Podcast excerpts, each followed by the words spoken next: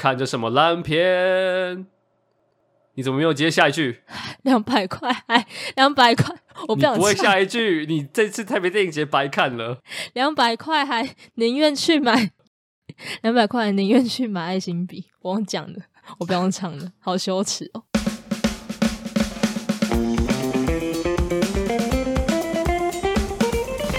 三二一，大家好，欢迎来到虫洞西米露，我是小虫，我是米西。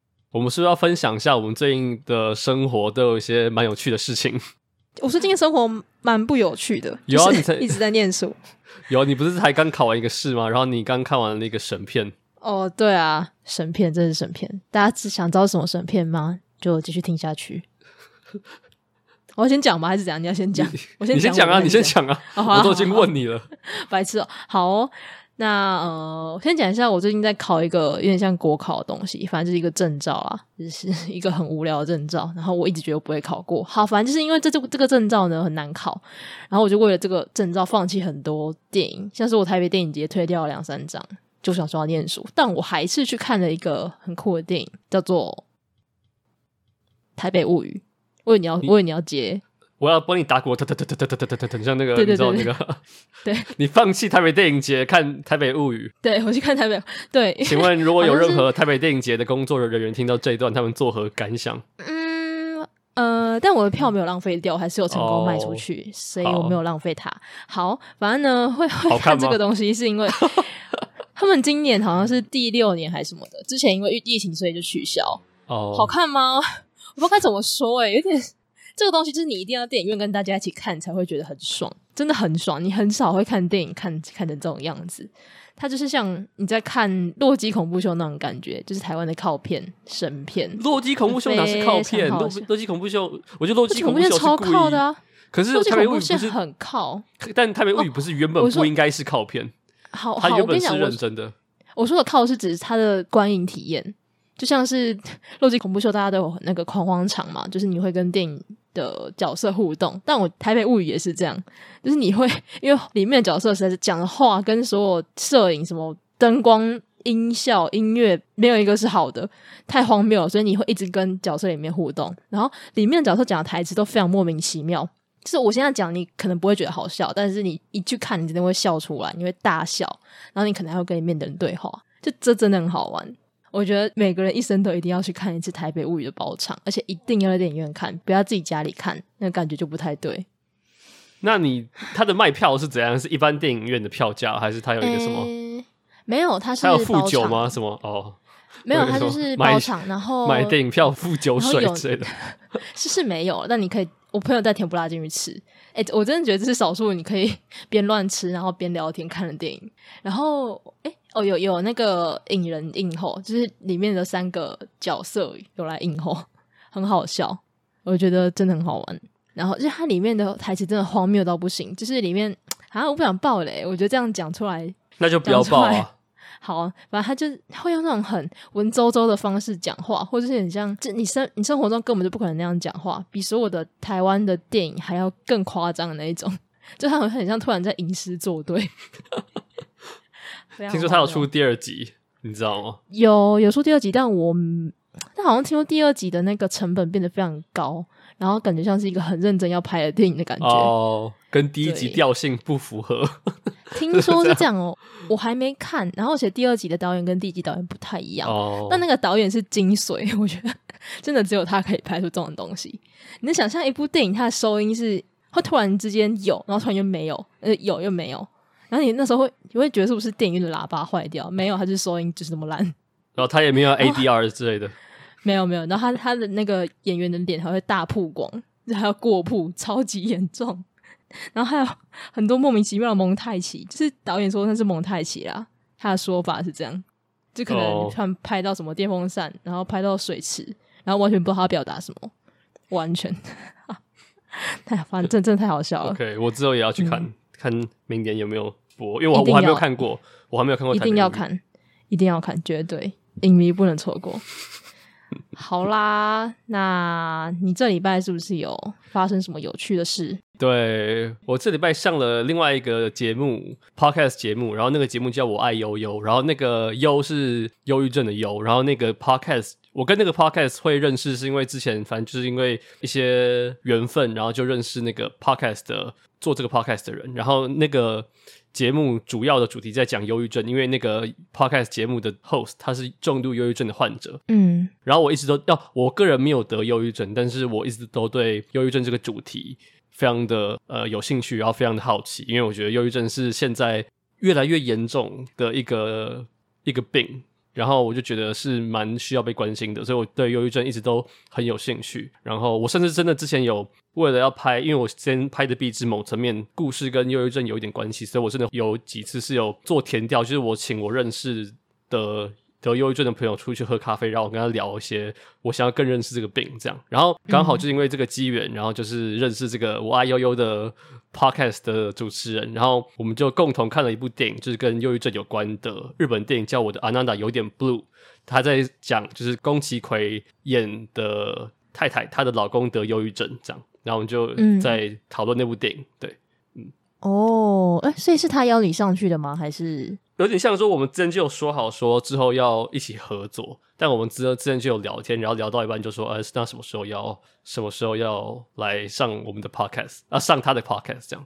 哦，所以说他自己也是在聊这部电影吗？还是还有一些延伸的话题？当然是有延伸啊，就是我过去的聊电影的方法，当然不会跟我们这么一样，嗯、就我不会聊什么，哦，你知道创创作者意图什么之类的，我就只会聊那个跟忧郁症有关的东西，嗯、但还是蛮有蛮蛮好玩的，对。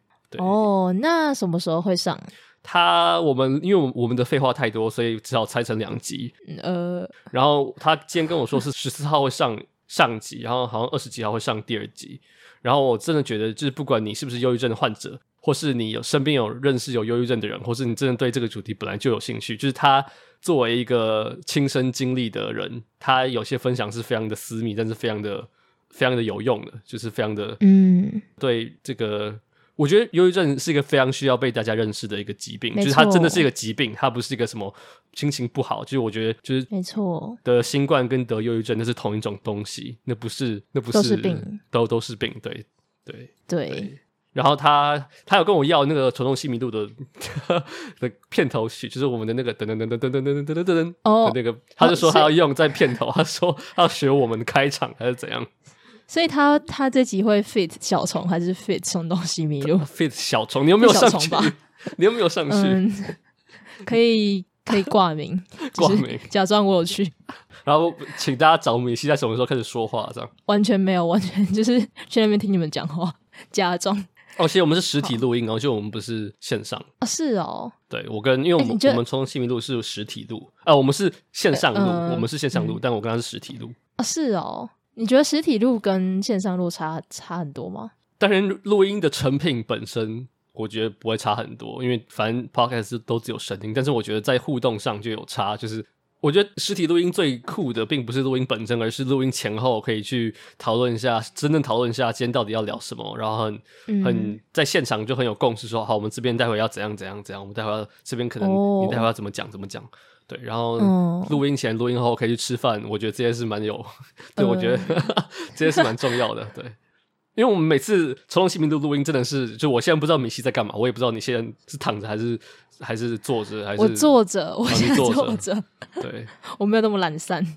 对，大概是这样。对，反正我们也许之后可以尝试面对面录音，也许啦。等我们某一天觉得好像我们没有很忙的时候。但应该没有这一天，没有这一天，所以没有这一天。你有看《机械生活》，你就知道人不会有不忙的这一天。对，而且我跟你说，我今天真的是整天都在外面，我今天快急死。我就考到下午，然后下午我又跑去国营，我去办那个那个叫什么会员，然后我冲回家，然后我看了半小时还是四十五分钟的《机械生活》，然后我就又跟我爸妈还有我姐跟我姐夫去吃饭，然后我又冲回家洗澡看电影。那他没有跟你一起看吗？当然没有看这个，是 小狗一起看《机械生活》，然后我就是在录音的前五分钟才看完《机械生活》。那很好啊，你记忆犹新，我待会就全部都交给你。完完全不行，完不要，你选的片你自己扛。哦，反正就这样，我们待会《机械生活》留到后面。那我们这一周也是在录音的时候，我们的台北电影节也刚好已经结束。嗯、我们要来聊一下，我们今年台北电影节都看了哪些，然后我们最喜欢哪些电影。好哦，你要先分享吗？还是我？我们来分享我们都有共同看的。我们先分享我们都有看的，好了。好啊，我来看一下，我看了什么？我们看了什么一样的？我记得没错，你后来《女子梦幻生活》你有看吗？没有，卖掉了，我怕我会睡着。那应该就是湖畔泡影哦，那个网红教育我没有看。哦哦哦，湖畔泡影，以父子以父子之名，热恋慢慢来。对，是这样吗？对对对对对。OK，好哦，那还是你要先分享一下。你先分享，因为我知道米西非常非常非常喜欢湖畔泡影，我也有看，我也很喜欢。你要不要先来讲一下？好哦，这一部这一部怎么讲？这部完全就是我完全就是一定会被这部打中的电影，我看到三分之一我就知道了。第一是它的摄影，真是美到我要哭出来。它就是它要是用那个底片拍的，我不知道是几厘米，反正就是用底片拍的，美到不行。然后他的那个那种乡间乡间小路嘛，就是乡间的那种 vibe，超级像以你的名字呼唤我，不觉得吗？那种乡村，然后夏天的那种忧愁的感觉。然后再来是故事本身吧，他是在讲一个小男孩的，我觉得嗯，小男孩嘛，青少年，大概是三十四岁的男孩的成长故事。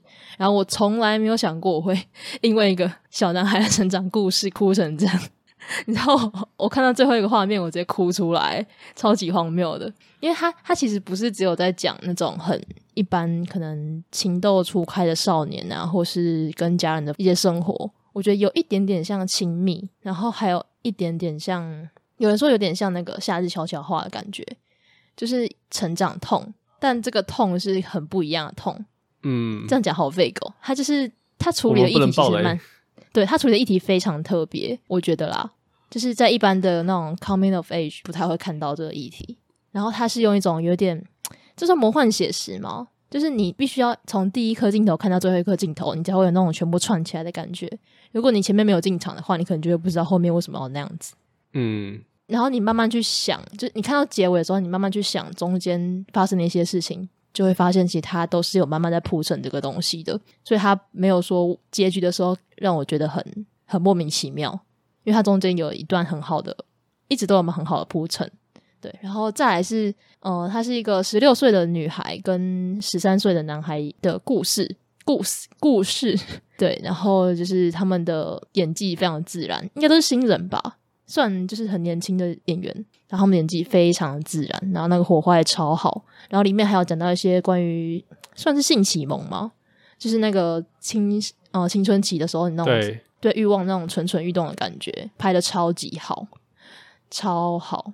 超好，这部电影我也很喜欢。嗯，我觉得他今天可能是我觉得跟日历并列或是差不多的那种喜欢，但我觉得这部真的非常像好威会买的电影，所以我在这里可以拜托好威，拜托你们去买这一部。我真的觉得这部会有片商买，我是真的会有片商买，是真的会有，会有吗？还是我觉得会有，因为像我猜会有，像还没有人买，但是我猜就是以。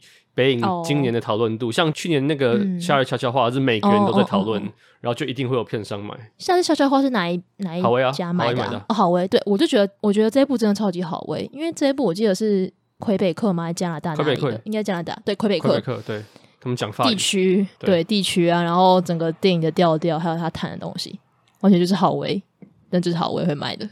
嗯，对，希望是好威。嗯，好，那 你觉得嘞？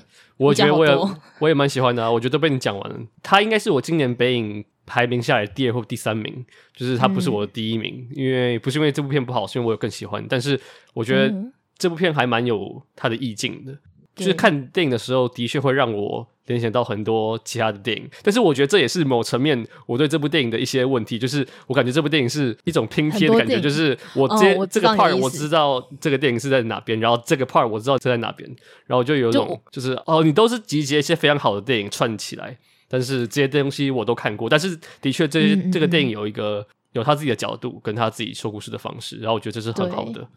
然后的确拍的很有意境，嗯嗯嗯，对对，就是他是国际型导演嘛？是吧？是吗？不是不是不是不是不是，然后他是庄周还是什么的？反正是坎城的片就对了，是吧？我记得是是坎城吗？还是什么？我忘记了。反正它是一部我们之前在市场展有看到的电影，有吗？然后有有有，那时候好像是我做这一部，好像是坎城啦，我忘记是哪个市场展还是什么的。然后这一部我差点就要错过，是因为我看我的朋友他有选这一部，然后我们就互相交换片单，我才发现，哎，原原来这部中文被译成《湖畔泡影》，那翻的还蛮有意，还蛮有意境的。对对对，嗯，翻的很好。我觉得其实北影的片都翻的很好啊，像那个《以父子之名》，我觉得翻的很好。对。那提到以父子之名，你觉得这部呢？哦，我其实也蛮惊艳的，就是这个就是国际型导演吧？我对，这怎么这看起来超不像国际型导演？超级超级成熟诶，不管是说故事的方式，或是整个格局，什么剧情，就是很厉害，超级厉害。然后我，而且我是到了后面才知道这是在讲乌克兰 的片。什么叫这是在讲？不，哎，不是，应该说这是乌克，至少是乌克兰出资还是什么哪里的片吧？是吧？这是乌克兰的片，它是它是乌克兰，它是至少是场景是在乌克兰里面。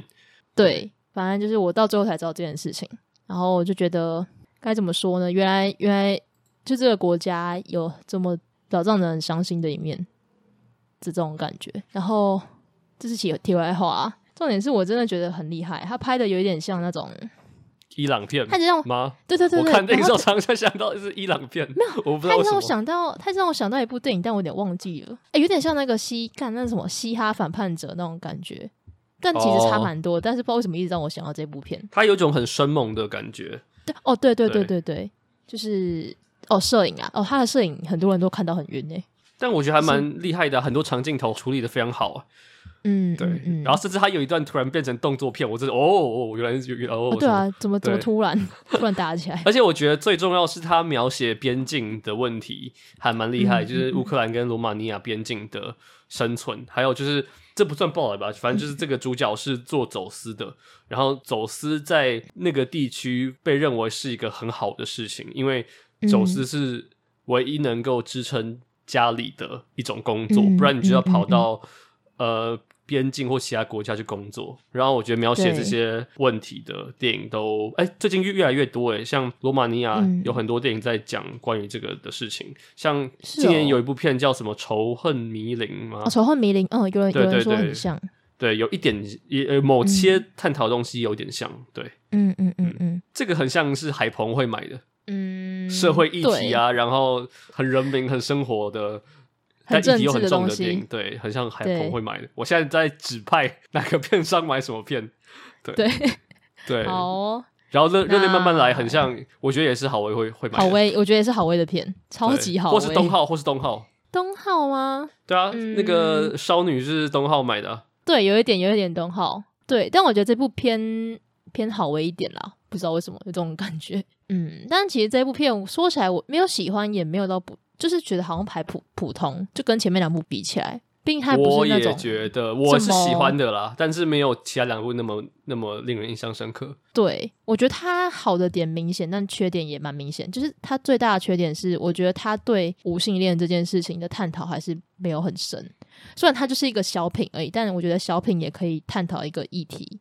而且是深入的探讨，但他就是有点点到为止，他变成只是像那个男主角的背景是无性恋，但就就没有这种感觉，我觉得有一点点可惜。我甚至觉得这部片是不是跟无性恋有关？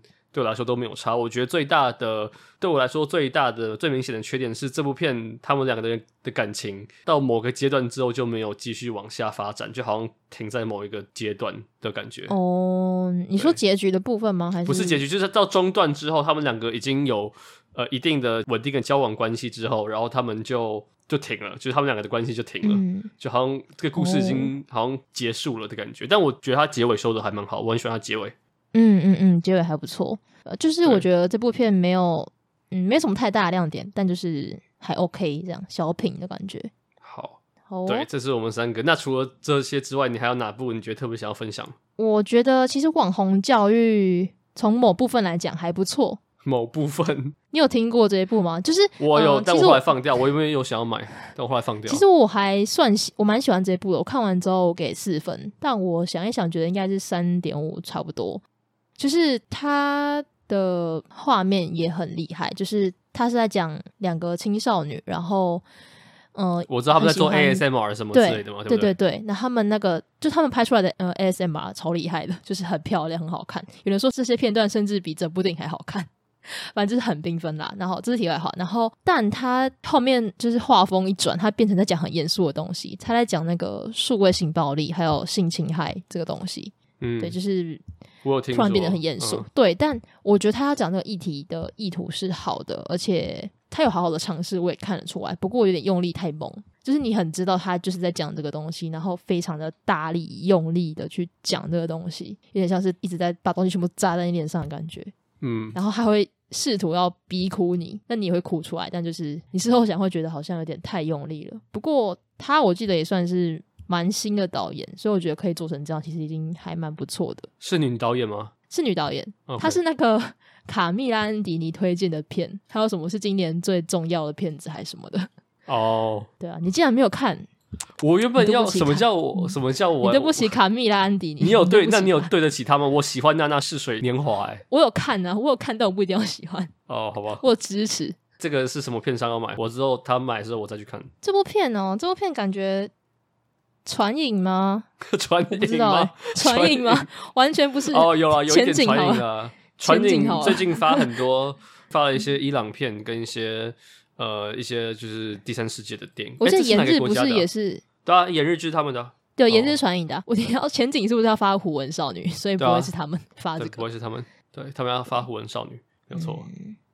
那换我来分享一下我今年北影最喜欢的一部片，然后这部片是国际新导演的竞赛的单元，然后这部电影叫《思念是一种涂鸦》，然后这部电影我超级超级爱，我那时候跟米西说，就是我在看完《思念是一种涂鸦》之后，马上看《湖畔少影》，哎，湖畔泡影，湖畔少影。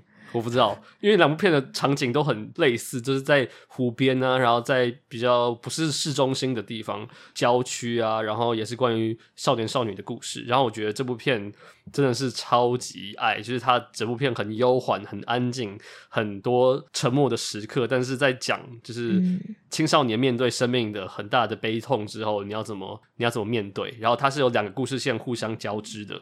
就是嗯，两个故事线这样，但他们两个故事线又不是毫无关系，就是他们都是在同一个环境里面的故事。然后整部片有一种很神秘、很迷离的氛围，然后有一种很那个音乐，我我不确定叫什么，叫什么电子乐吗？就是你在很安静的时候，却有一种很动感的音乐衬底。然后我真的超爱，嗯、我不确定这部片应该不会有片商买，因为它并不是那么的讨好。就是那么讨喜，因为它的确是节奏偏慢的，但我超级喜欢在电影院看这个，超享受。对，是哦，它的英文叫什么？The Maiden。哦哦，OK，Maiden，好看，好看。是二零二二那个什么 Graham Foy 什么的吗？Graham Foy 拍的是吗？对，一个四颗那个。对，爱惨。好，真的爱惨啊！真的爱惨啊！我甚至有想要再提高分数，就他应该会进我目前今年前五名。如果把影展算进去的话，但看过他的人比看过《湖畔泡影》的少，然后评分也稍微低一点，大概三到三点五。对，但是我很喜欢这个，就是他讲的东西。你是唯一一个四分的，那是你追踪的好不好？对我追踪的人，你追踪你，你现在把打四颗星的全部都追踪起来，这样。我我别我好累。好。好，大概是这样子。台北电影节是这样子，对对，听说今年没有卖的很好，但我觉得我看到的片其实其实比去年还喜欢。对我来说，我没有踩雷。台北电影节的的票的确卖的不太好。对，但还是希望大家看着什么烂片？你怎么没有接下一句？两百块，哎，两百块，我不想不会下一句。你这次台北电影节白看了。两百块，还宁愿去买。两百块宁愿去买爱心笔，我用讲的，我不用唱的，好羞耻哦！哎、欸，我看我看了，你看了几部片？十部吗？还是几部？十几部？几部？我看了十部，所以我听了十次这个东西。所以他还在 Letterbox 的时候，你知道这部片我在 Letterbox 上有，然后你应该要重刷，就是每次进场的时候就 log 一次这样。我拜拜托不要，真的真的好难看，对不起，但真的好难看，王静也救不了你。对，没有错，九把刀真的不要再。乱拍东西，拜托。对，你就是你就去拍算了，你拍的我也不会看，就这样好。好吧，那大概是这样子。你来看一下我们的提问箱。好哦，这次好像少一点，但都是蛮认真的问题。第一个是，不打太多。悠悠，对我就是爱我爱悠悠那个悠悠。哦，应该是跟我去录音的那个。对对，谢谢你打很多，但我只是。我想说，我这样念很久，大家会睡着。呃，他说刚听完第二集的迷你西米露，我终于明白今天小虫说的那句，就是因为跟米西不合才找他当搭档啊！我真的，我真的有在节目里面讲这个，我说我们不合，真的哦、所以所以才要一起录音。难怪我们一直在吵架的感觉，不管在什么时候都要吵架。好，他说好喜欢听你们吵架，擦滴滴滴，有种期待你们打起来的吃瓜心态。By the way，米西不喜欢计程车司机是因为无法共情而无法喜欢一部电影，大概能理解。而小虫是专业影评视角，所以有人不喜欢自己心中的神作，其实也是一种主观啦。再符合社会价值、优秀的东西，总会有人不买单。就像之前大家爱的初恋，在我眼里是一坨屎一样，所以没有对错啦。话说如此，还是很期待在未来的节目听到你们争论，很精彩！惊叹号惊叹号！小虫标账话好疗愈，赞赞 fuck off，笑哭脸笑哭脸笑哭脸笑哭脸，这是我们到现在有史以来最长的留言，非常的挺。我不是什么专业影评人，好不好？我也是一个就是随便乱聊的人。对，比较熟悉电影史及呃马中马丁史科西斯狂 粉马的，刚刚念完有点脑脑子坏掉。马丁·史克西斯的狂粉，对，我发现蛮多人对我们上一集的计程车司机那个 part 蛮有非常有感。对，我们上一集明明就是聊上半年我们最喜欢跟最失望的电影，然后结果讨论度都是，但但我们在这边吵起来，都是一个上个世纪的片子。对，你就知道其实这个导演有多强大。对，即使在下一个世纪，还是有人为他吵架。反正今天木木也有跟我聊到这件事情，应该是我木木也有跟我聊，他有回我，我有回他，这样。他有 tag 我们，然后我我就有回他。对，反正就这样啊。我知道木木也不喜欢计程车司机，你可以跟他当朋友，这样。就是所以你不能跟他当朋友，因为你喜欢计程车司机。我确实蛮适合跟他当朋友。我发现木木跟我的木木的观影口味跟我蛮不一样的，完全不一样啊！就是我跟他讨论过这件事情，对。他不喜欢侯孝贤，不喜欢蔡明亮，不喜欢阿比查邦，然后他喜欢阿莫多瓦跟色克。我没有这些导演，我都喜欢。阿莫多瓦我也很喜欢，欧容我也很喜欢，但是像他不喜欢什么，我不知道，像日历跟不喜欢慢慢的片啊，黑金企业他都没有很喜欢。还有就是这个计程车司机，他也没有很喜欢。我觉得可以理解啦。他跟我说，他目前看的马丁·史克西斯的片，他也没有很喜欢。这样，那我真的可以跟他当朋友。那我真的蛮适合发一个声明，就是我没有不喜欢马丁·史克西斯，只是因为我自己本身，我可能上一集有讲过，我对很雄性的东西，其实我很难去感受到。真的。那我发问，你你问你要问什么？那我发问，就是你目前看过马丁·史克西斯，你最不讨厌的是哪一部？你最喜欢、最有好感的是哪一部？我看很少诶、欸，其实我有点没办法讲出我看哪些，大概五六七部、五六部，其实好像没有很少。我最喜欢的是下班后，但这部片其实对很多人来说都很不像他拍的片。哦，我也没有看过。你可以去看，很不像他拍的片，很强，很好玩，然后很搞笑，我觉得啊，就很荒谬。然后不讨厌的，呃，有一点点无感的是《达爱的一生》。对，但就就是有点看完会忘记，但是你会觉得他画面很厉害，然后摄影很厉害的那种。然后我想一下哦，get 不到，真的完全 get 不到，就是蛮牛跟计程车司机。然后这两部片呢，刚好又是大家不是大家影史的经典的经典的经典，就它是教科书等级的东西。好，反正我讲出来了，木木跟我说 要勇敢做自己。好啊，反正是这样啊，我们不要我们不要再讨论这个。好好，下一个问题。好，那你要要疯掉。下一个是 K O L 小写的 K O L，好，哪一位 K O L？他说想问你们的看法，因为最近看到很多的影评在讨论电影的时候，都着重在剧情自己不喜欢，或是自己对议题有没有兴趣来作为判断喜不喜欢该部电影的标准，但我们却常常认为导演的重要性胜过编剧。如果我们看的电影都是在看剧情的话，不是应该编剧胜过导演吗？这是一个蛮值得讨论的问题，而且蛮花时间的。你要不要先讲一下你的想法？我的想法就是，好，我不确定这位 KOL 是谁，但是我猜你会问这个问题，是因为在看完一部电影之后，常常会有人觉得说，哦，这部电影我很喜欢，这个剧情我很爱，或者什么这个议题我我很爱。但是我觉得，我个人觉得，当你在说你喜欢一部电影的时候，你讲的东西包含电影本身。因为我跟米西好像有讨论过这个问题，就是就算一个议题或是一个剧情我们很吃，但是如果你导演没有把那个东西拍出来的话，嗯，我们会觉得会至少我会觉得还是会觉得很无感。就是我们会喜欢一部电影，我们有时候只会想到那个剧情，但是通常你会喜欢一部电影的话，那个导演在做一个很无形的提升那个电影的工作。然后，如果那个导演又刚好不是什么 Wes Anderson 或者什么一些，你为什么要偷臭？没有，我们今天刚好 我没有偷臭啊，我是说他就是一个很有自我风格的导演，或者像昆汀他们很有自己的风格。如果他们不是这么。很有很外显风格，或是很有自己特别风格的导演的话，我们很容易会忘记说，哦，这部电影其实还有个导演在拍。这样没错，对对，我觉得一部电影之所以会长成那个样子，编剧是很大的功劳，但我觉得导演绝对也是，因为反正就是作者论嘛。就我还蛮吃作者论这一套的，就是今天一个编剧，可能你遇到初恋的故事好了，你今天交给昆汀拍，跟交给 Wes Anderson 或交给侯孝贤拍，蔡明亮绝对是不一样的东西。然后你可能会喜欢其中一种，而不喜欢另外一个。我觉得这是非常合理的一件事情。对，大概是这样。就像我们刚刚讨论的《湖畔泡影》，就是他的故事，我真的觉得他故事真的就还好。但是他之所以能拍出一个就是大家都很爱的原因，嗯、就是因为导演有拍出某种质感，然后或是拍出某种互动。对，嗯嗯嗯，对。还有像什么很多电影，像《Close》啊，《Close》也是啊，就是它的剧情也还好，哦、但是他拍的他怎么捕捉小孩子的表情跟他们的互动，还要拍出人跟环境之间的关系，这些都是导演很重要很重要的工作。对对。然后还有我讲到一个蛮有趣的问题是，如果我们在看电影都是在看剧情的话，不是应该编剧胜过导演吗？但其实我有时候觉得剧情不是重点。就是你有一个东西，应该会有个内核在那边的，但那个剧情可能不是真的特别重要。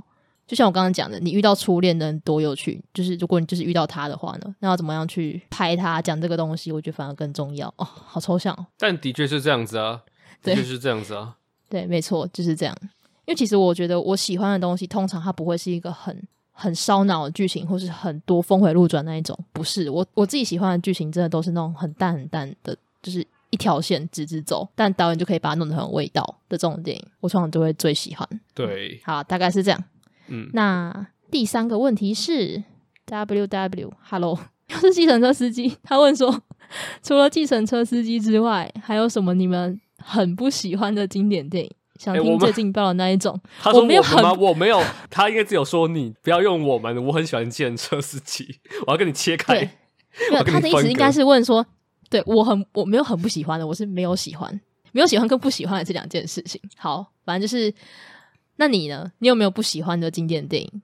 真的是大家觉得很经典那一种？他说很不喜欢的还是怎样？他问的问题是，他问很不喜欢，但我觉得如果你找不到很不喜欢，你也可以找不喜欢或没那么没那么有感嗯那种，有吗？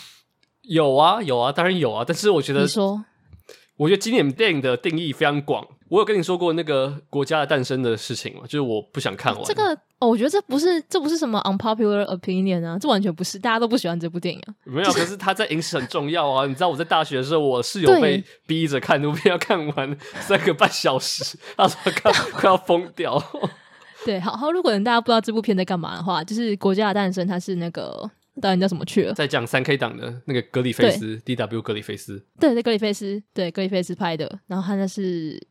某个很重要的导演，反正他就拍了一个非常种族主义的电影。应该说这部电影很种族主义啦，非常。他那个时候三 K 党正在落寞，但是因为这部电影某层面把三 K 党让他们复苏，对，所以基本上这是一个非常、嗯、非常有问题的电影。但他之所以会被列为经典，是因为他的他建立了很成熟的叙事的手法，技术面。对，嗯，对对对，好，我们先不提这种非常极端的案例。对，就是像现在有很多人不喜欢爵士歌手什么之类的，就是这种已经大家提过了，你就不要再提了。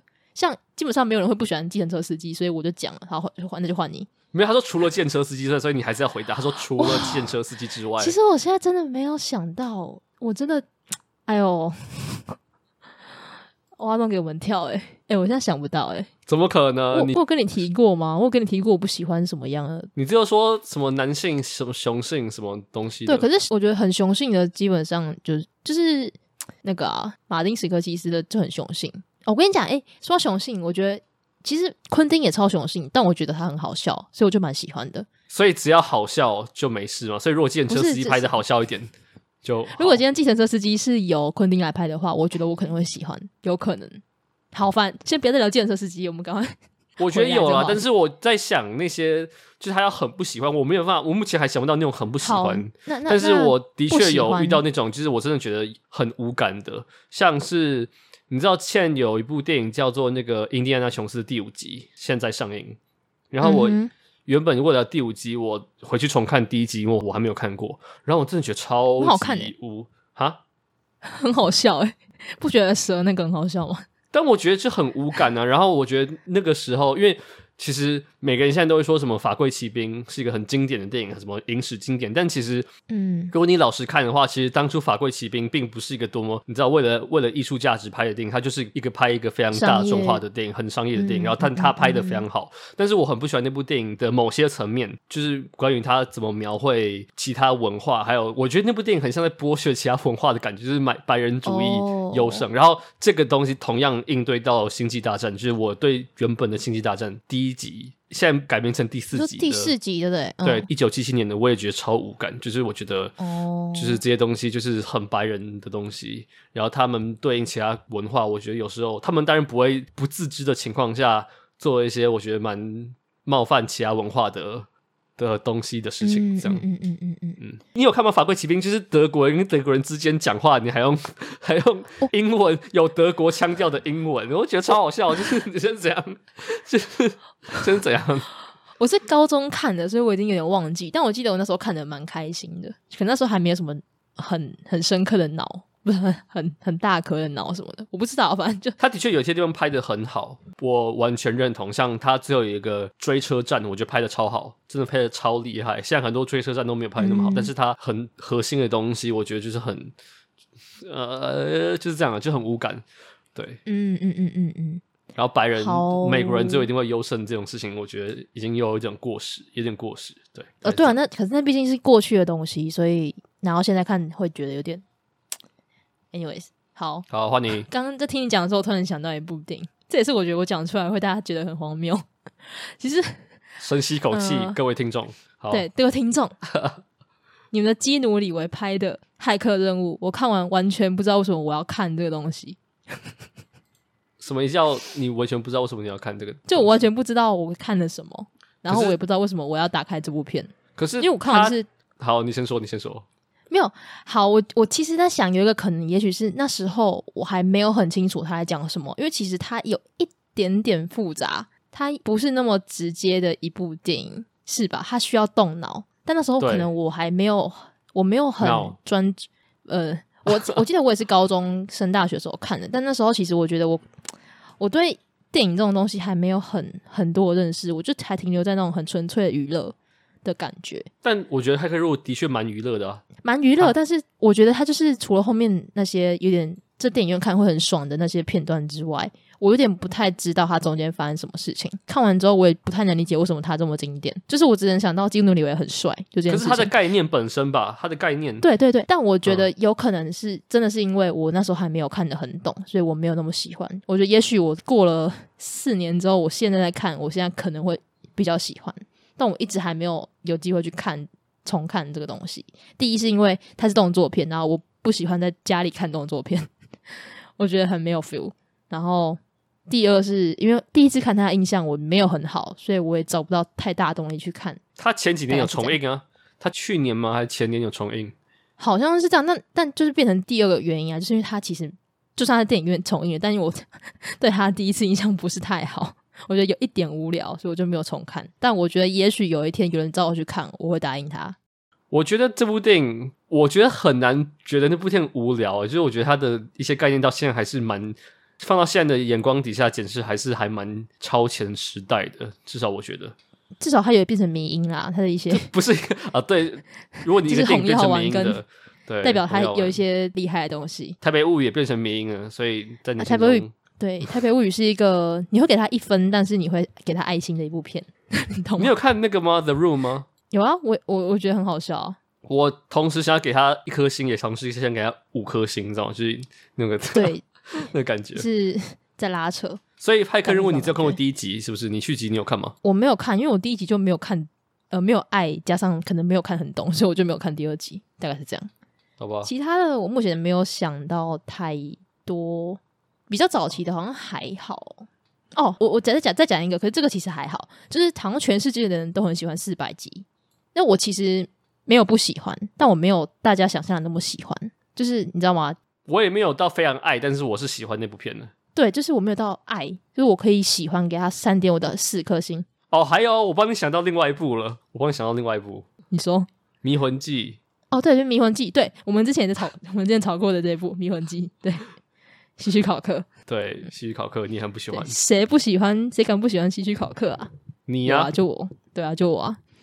我没不喜欢，我只是 get 不到，就是我有时候 get 不到一个东西。就是好了，对，好，大概是这样。哎、欸，我讲那么多，感觉我很 我难搞。你没有其他的吗？我，我的确觉得你的口味有时候我很懂你，但是有时候我像那时候那个什么鱼来那集，他选什么 From Dusk to Dawn，我就觉得你一定会骂爆这部片。然后我就觉得为什么那部片那部片比蛮牛，再加上计程车，再加上我们刚刚提到任何一部片加起来乘以二还要还要阳性，还要更雄性。我不懂，我不懂。Salma Hayek，因为他就是因为他就是昆汀啊，他就是荒谬到不行啊。但是他很雄性啊。他很雄性，他好笑，他很荒谬。所以只要他很，只要他很好笑，他拍什么很雄性的东西，你都会买单吗？不是，我觉得他是他是荒谬的点，就实在是太夸张了，就是导致你你完全没办法认真看待这个东西，它就变成好笑。就像是如果你今天我不知道这样类比对不对？如果你今天用一个很正常的眼光你去看《房间》或者是看《台北物语》，你就会觉得很生气；但你用的是这种很戏谑的方式去看，就会觉得很好笑。你懂吗？就是那个观点不同，但是因为蛮牛跟怎么讲到那个好，有些比较雄性的东西，它就是很雄性到底，它就没有什么幽默之处，好吧？但我还是要，我还是要帮马丁讲一句话，就是我跟木木有讨论到，就是我不知道哎、欸，就是你目前看过的马丁的电影，他的很多电影的主角都是男性，但是。只要他在讲男性的电影，通常他的主角都没有好下场。就是他并不是在吹捧男性，而是他在检、嗯，他在检讨，他在讲这件事情。对对，四海好家伙，Goodfellas，还有什么蛮牛，计程车司机，他持有的每部电影，只要是男性当主角，一定在检讨男性本身的、嗯、呃有毒的男子气概，或是对的之之类的那些东西。对，嗯，我可以理解这件事情啊，但可能对我来说，呃，就我目前。观影经验，我自己还是比较喜欢看到，呃，怎么讲？那听起来好靠北哦，但是我还是觉得女性经验也是很重要的。相较于你用男性来讲有多男子气概这件事情，好，反正就是这样，就是吧，好结束，不要再讲这个，那今天录不完。好，看你要不要剪掉？你这边没了，我没了，我没了，对不对？好，我觉得今天这三个就讲好久，因为他们都问蛮有趣的问题啊。对，我就喜欢这种问题，就是请请大家多问这种，就是问的问题就字数超过一百字的这种，我很喜欢这种问题。还是不要太长了，我念很累。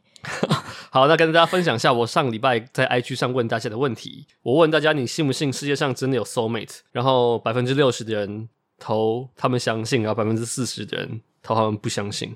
看电影的人好浪漫哦，你们好浪漫。但是我觉得。有时候电影也是打破幻想的一个方式，就是有些电影你看到最后，你真的会把自己的幻想打破。然后我觉得也像是机械生活，干我真的机械生活真的超爱，我真的超好，我待会再讨论那部电影。OK，我真的是觉得，我真的觉得我我某些器官的位置被移动的感觉。你现在会你现在会念那个台词吗？Kanayo Sky 开，我们待会再讨论哦。开 开，请请我们你要开一个什么机械生活正音班，就是请卡纳尤斯朱基什么的，我 完全不会念。好，反正就是这样，反正就是这样。呃，我觉得。这个问题对我来说没有一个既定的答案，但是我觉得这个问题对我来说答案会变。就是我遇到不同的人之后，我会改变那个我思考的方式跟那个答案。那你有曾经遇过让你改变答案的人吗？有，而且不止一个。就是你当你觉得好花心哦，当不，你要听我解释 什么叫花心？就是当你觉得有一个人，因为我觉得 soul mate 是一个是一个是一个是一个概念，它不是一个人。是一个概念，嗯嗯嗯、就是当你遇到一个人，你刚认识他之后，你会觉得他跟你百分之百怎么这么合？但是当你发现你跟他我不知道同居结婚之后，你一定能找出某些东西是跟你完全不一样。所以我觉得 soul mate 有点像你只能远观，嗯、然后有种朦胧美的感觉。它不能是一个对我来说不能是一个非常亲近的角色，因为一旦跟你亲近，不可能不可能就是就算多么 soul mate 的 soul mate，也一定会有东西跟你不一样。没错，或许人会回答说：“哦，那那样的人就不算 soul mate。”但是我觉得就是真正的人，真正的生活就是这样吧，就是不可能有人跟你百分之百完全契合。对，没错，讲的十分好，把我要讲的都讲完了。好了，大概是这样。大概是你要补充吗？没有啊，我不是讲过我我上一集就觉得该怎么说？我觉得就只有适不适合啊，没有说一定是那个人。搞不好今天大家磨合磨一磨也就适合啦，对吧？就磨一下这样，大概这种感觉。好，好，那我们就来到我们今天讨论的第一部电影，叫做《小行星城》。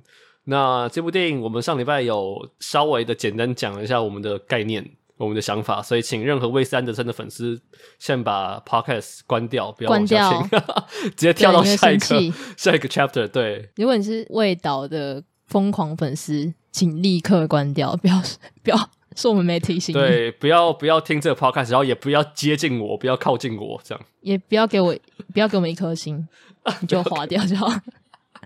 好，好啊，你先来，你先来。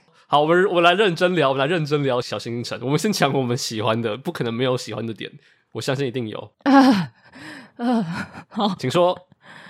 呃，你先拿，你先拿。就是我觉得这部电影其实，我沉淀一下吧，沉淀一下，已经思考一下，两个礼拜了，欸，就是沉淀两个礼拜。我觉得这部电影已经随着我的。它已经不见了，它已经不不在我脑里了。我为了就是这部电影要聊这部电影，我回去爬维基，我没有重看，我回去爬维基百科那个那个、那个剧情简介，我想这部电影到底发生什么事情。但我觉得这部电影的嗯，就美术啊、摄影就还蛮厉害的啊，就是这些服装啊、某些部分的演技啊，就是 Wes Anderson 那些本来就会出现在他电影里面最 basic 的那些东西。对，然后我觉得这部电影的。是，你知道是实景拍摄吗？我上礼拜有讲过，他们在意大利，哎、欸，西班牙的一个沙漠搭景，然后你看到的那些商店都是真的，然后那些、啊、真的假的？对对，你去不是真的在那边，是他们盖出来的，在那边搭，对，在那边搭的。哦、然后远方的那些石头啊，那些那些我不知道那叫什么，就是很高的那些很像石头的山丘，都是真的搭出来的。嗯、对，然后像不是有个什么盖到一半就没有再继续盖的那个桥墩。还有一些呃当地的所有的东西，自动贩卖机那些东西都是在现场盖好的，然后就觉得在那边拍这部电影会蛮好玩，就是你每天上班去拍片，感觉就真的要去一个陌生的小镇的感觉，蛮好玩的。这样、嗯、对、哦，但我很难想象他，应该说他他每部片很多都是真的是搭景搭出来的吧？所以其实我觉得，就参与韦斯安德森的电影的人，其实应该都过得蛮有趣的。就你会看到那个东西真的被搭出来，像是之前那个。在那个什么法兰西特派周报里面，不是有很多我其实忘记有什么了，那种报社啊，还有一些法国的那种街景，那一类也都是搭出来的吧？但是他们搭出来当然是搭出来，但是我觉得小行星城更特别的是，他们不是他们在同一个环境里面，就是像拍很多片，一定是哦，我们在这个摄影棚搭这个地方，然后我们在那个摄影棚搭一个地方，所以你会有个分开的感觉。但电影剪辑又把你剪的好像就是在同一个空间，但是小行星城，据我看他们的幕后花絮。的影片，他们是真的是有个很辽阔的地理空间，它不是有很多空景，是一个沙漠里面很多地方都有很独立的仙人掌嘛，就是他们真的是把仙人掌就插过去，嗯嗯嗯、这边放一个，然后那边放一个，那边放一个，我觉得蛮好玩的，就真的会有个很完整的空间在那边。对，其实其实蛮好笑，就是应该说蛮蛮可爱的。你会觉得这个东西很像那种芭比屋吗？就是大家都在里面玩的感觉。他的电影都会有芭比屋的感觉吧，就是。都会有这种很童话的感觉，然后我觉得这部电影的童话感也很有趣，就是至少在有彩彩色的画面这些东西，这些画面，我觉得是很像一个小世界的感觉。对，嗯，所以你喜欢画面？我喜欢某些画面，某些画面，某些 对某些画面很特别哦，对，很准确。对，那我们讲完我们喜欢的了吗？还是还没差不多吧？还有什么？差不多吗？差不多啊。那个外星人，那个外星人还蛮可爱的。这样，好，讲完了，讲完了。哦，其实小孩，呃，对我来说没有加分，但对很多人来说，那个小孩是有加分的。那三个小女巫，这样。哦，你说那个主角的小孩的妹妹，对，小孩子们。哦，我觉得这些人的表演都是及格的啦，就是不会有让我觉得特别惊艳，但是我觉得是及格的，这样都是好的。好，那我们要进到 不喜欢的部分了。我想要先提一个东西，就是我发现这部电影在看的时候会少一个某种有什么东西少的感觉？我觉得其中一个很重要的是配乐，就是 Wes Anderson 的电影的配乐都非常非常非常的好听。但是我不知道《小行星》这部电影的音乐完全没有记忆点，你有觉得吗？后面啊，结尾那个音乐蛮好听的。没有，我是说配乐，不是。但我觉得那就是那首，哦、就是通常我在看完 Wes Anderson 之后。我出场的时候，我都会脑袋都会在哼那个音乐，像我到现在都还记得《法兰西特派周报》或是《布达佩斯大饭店》或是他其他电影的音乐哦。但是这部电影就是我不知道，我就觉得这部电影音乐很干，就是你的剧情就已经很干了，但是你还没有一个音乐帮你把东西粘合起来，我就觉得呃，就是整部电影就很干，就跟那个 你刚有就是。有一种呃，就是就这样，就是你在一个沙漠，然后没有水喝的感觉的的的，很干哦，就是很干的，就整个很干，沙漠里面的人一起干，对啊，干掉。这部电影给我感觉就是超级干，就是一个很好看的一个无机体。明信明信片的感觉，它有点像是一张被设计出来的明信片，然后翻过去是发现是空白的的这种感觉。我上礼拜用的那个象征是纸牌屋吧，我还记得，就是它非常漂亮。哦它的纸牌盖得非常漂亮，但是你一住进去，它就直接垮掉。你没有办法住在这个地方，没错。你更不值得你花两百块的钱去住在这个纸牌屋里面。去买爱心笔，对，去买爱心笔。我真的要去买爱心笔，就是 就是为什么会这样子？好了，我觉得这部电影最大的问题是他的东西讲得太明显，嗯、但他要讲的东西很明显，嗯、但他的手法太粗糙，他的手法实在太粗糙了。嗯，你觉得呢？我自己觉得，你是说最后面那一段那个什么？如果你不睡着就不会。没有整个啊，就是他要讲，就是创作者对作品本身的关系啊，然后这些东西。因为我在看电影之前，我不知道这部电影有后设的层面，我真的以为就是在一个小行程发生的故事。然后我觉得感觉蛮可爱的。然后第一次韦斯安德森拍电影有外星人，感觉就是蛮酷的。然后谁知道谁知道开场就是这样。然后我觉得对。我待会再来讨论一下，就是我关于那个现在每部电影都是关于创作这件事情，我真的觉得有点有点厌烦。但是我觉得先从这部电影谈起，我觉得这个说法是很粗糙的，你觉得呢？我其实也没有很喜欢他用就是各种后设在讲这件东西，这算后设吗？应该算吧。就是剧场，然后他的故事，就是其实对我来说，这个好像有跟没有都没什么差的感觉，因为他整部片实在是太枯燥了。好直接哦，它太真的太枯燥了，然后你会根本没有，对我来说，我就是我其实找不到太大的兴趣跟动力去去挖掘说哦，所以这个剧场跟这个剧本还有里面的演员的关系到底是什么？就我觉得它整个干枯到让我没有办法，就是我就我不觉得我好像有跟这些人在同一个频率上的感觉。但是我觉得你也不用挖掘吧，他就直接丢在你的脸上，他想砸派砸在你脸上啊，你不用挖掘。哦一天左耳进右耳出的感觉，你给我了，然后我输出。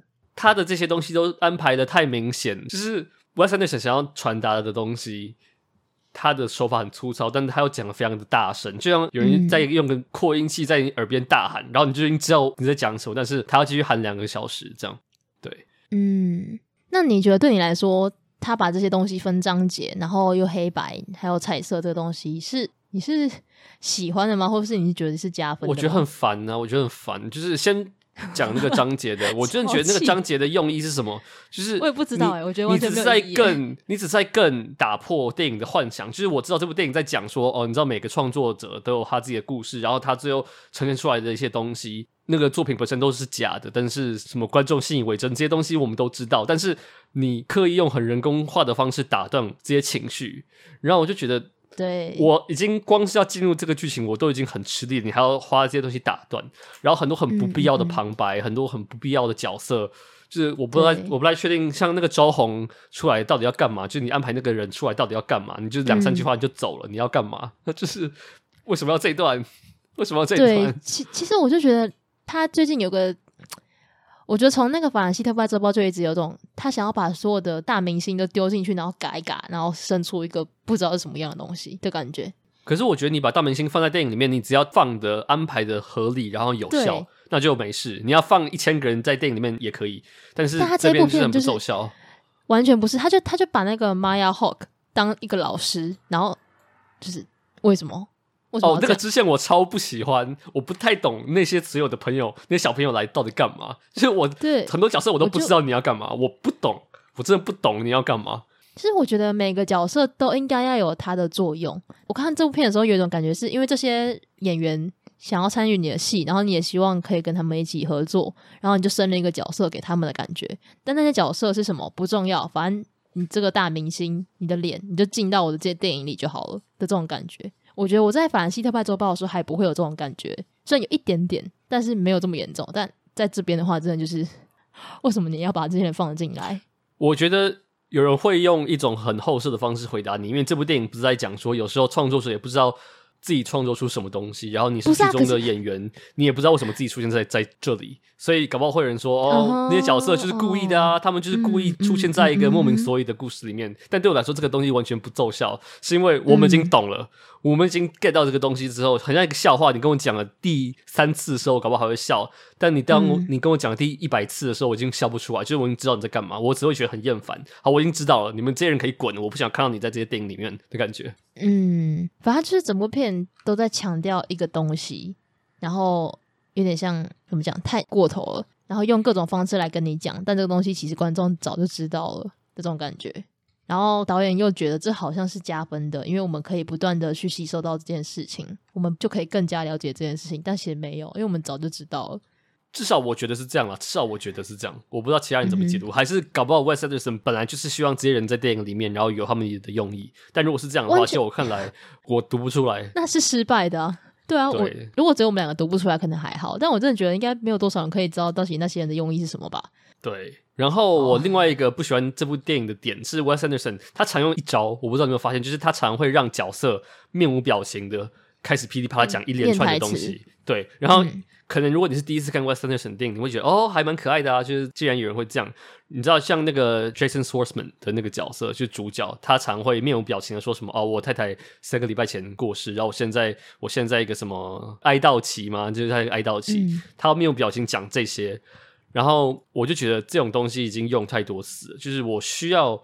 一些真正的人类的情绪在你的角色里面，就算你想要把你的角色塑造的非常的卡通化，很故意的很僵硬什么之类的，就像《布达佩斯大饭店》或是《天才一族》这些电影，我之所以会喜欢，就是因为他们虽然很 Wes Anderson，但是他们里面也有他们自己的情绪，他们不会就是刻意的面无表情的讲噼里啪啦讲一大堆。我在这部电影里面感受不到任何真正的情绪，嗯，就真正的人的情感是没有的。而且很讽刺的是，这部电影的主角还是妻子刚过世的一个人。我应该是能感受到很多情绪在里面的，但没有。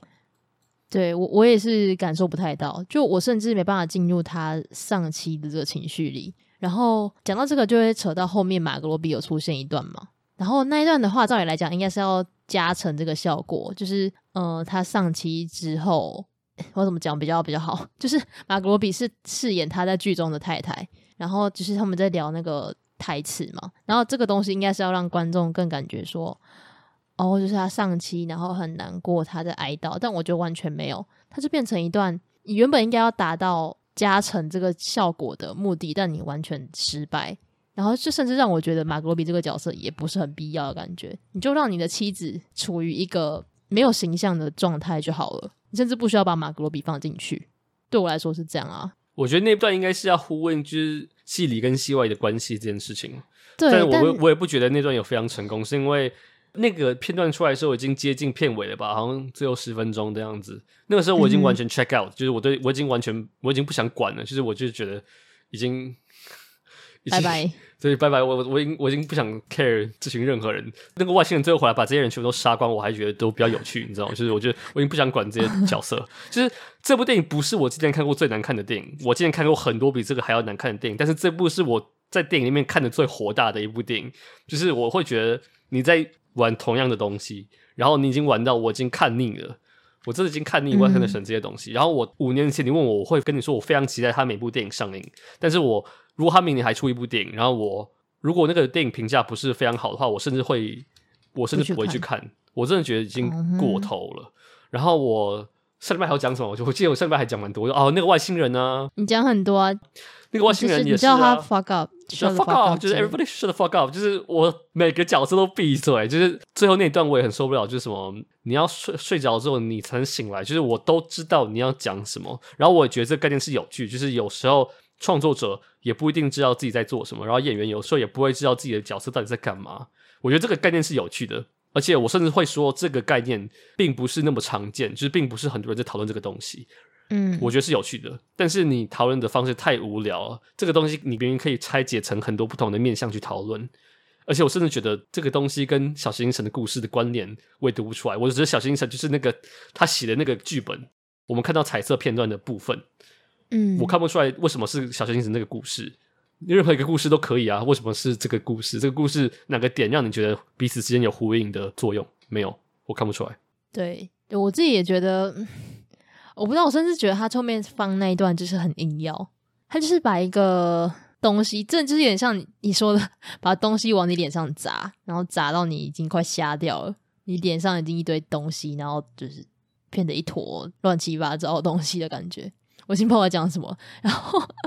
但但我突然想到一点，我有一点喜欢的地方是不是喜欢啊？我觉得应该说，他整部片最有趣的地方是外星人，就那个外星人就蛮有趣的。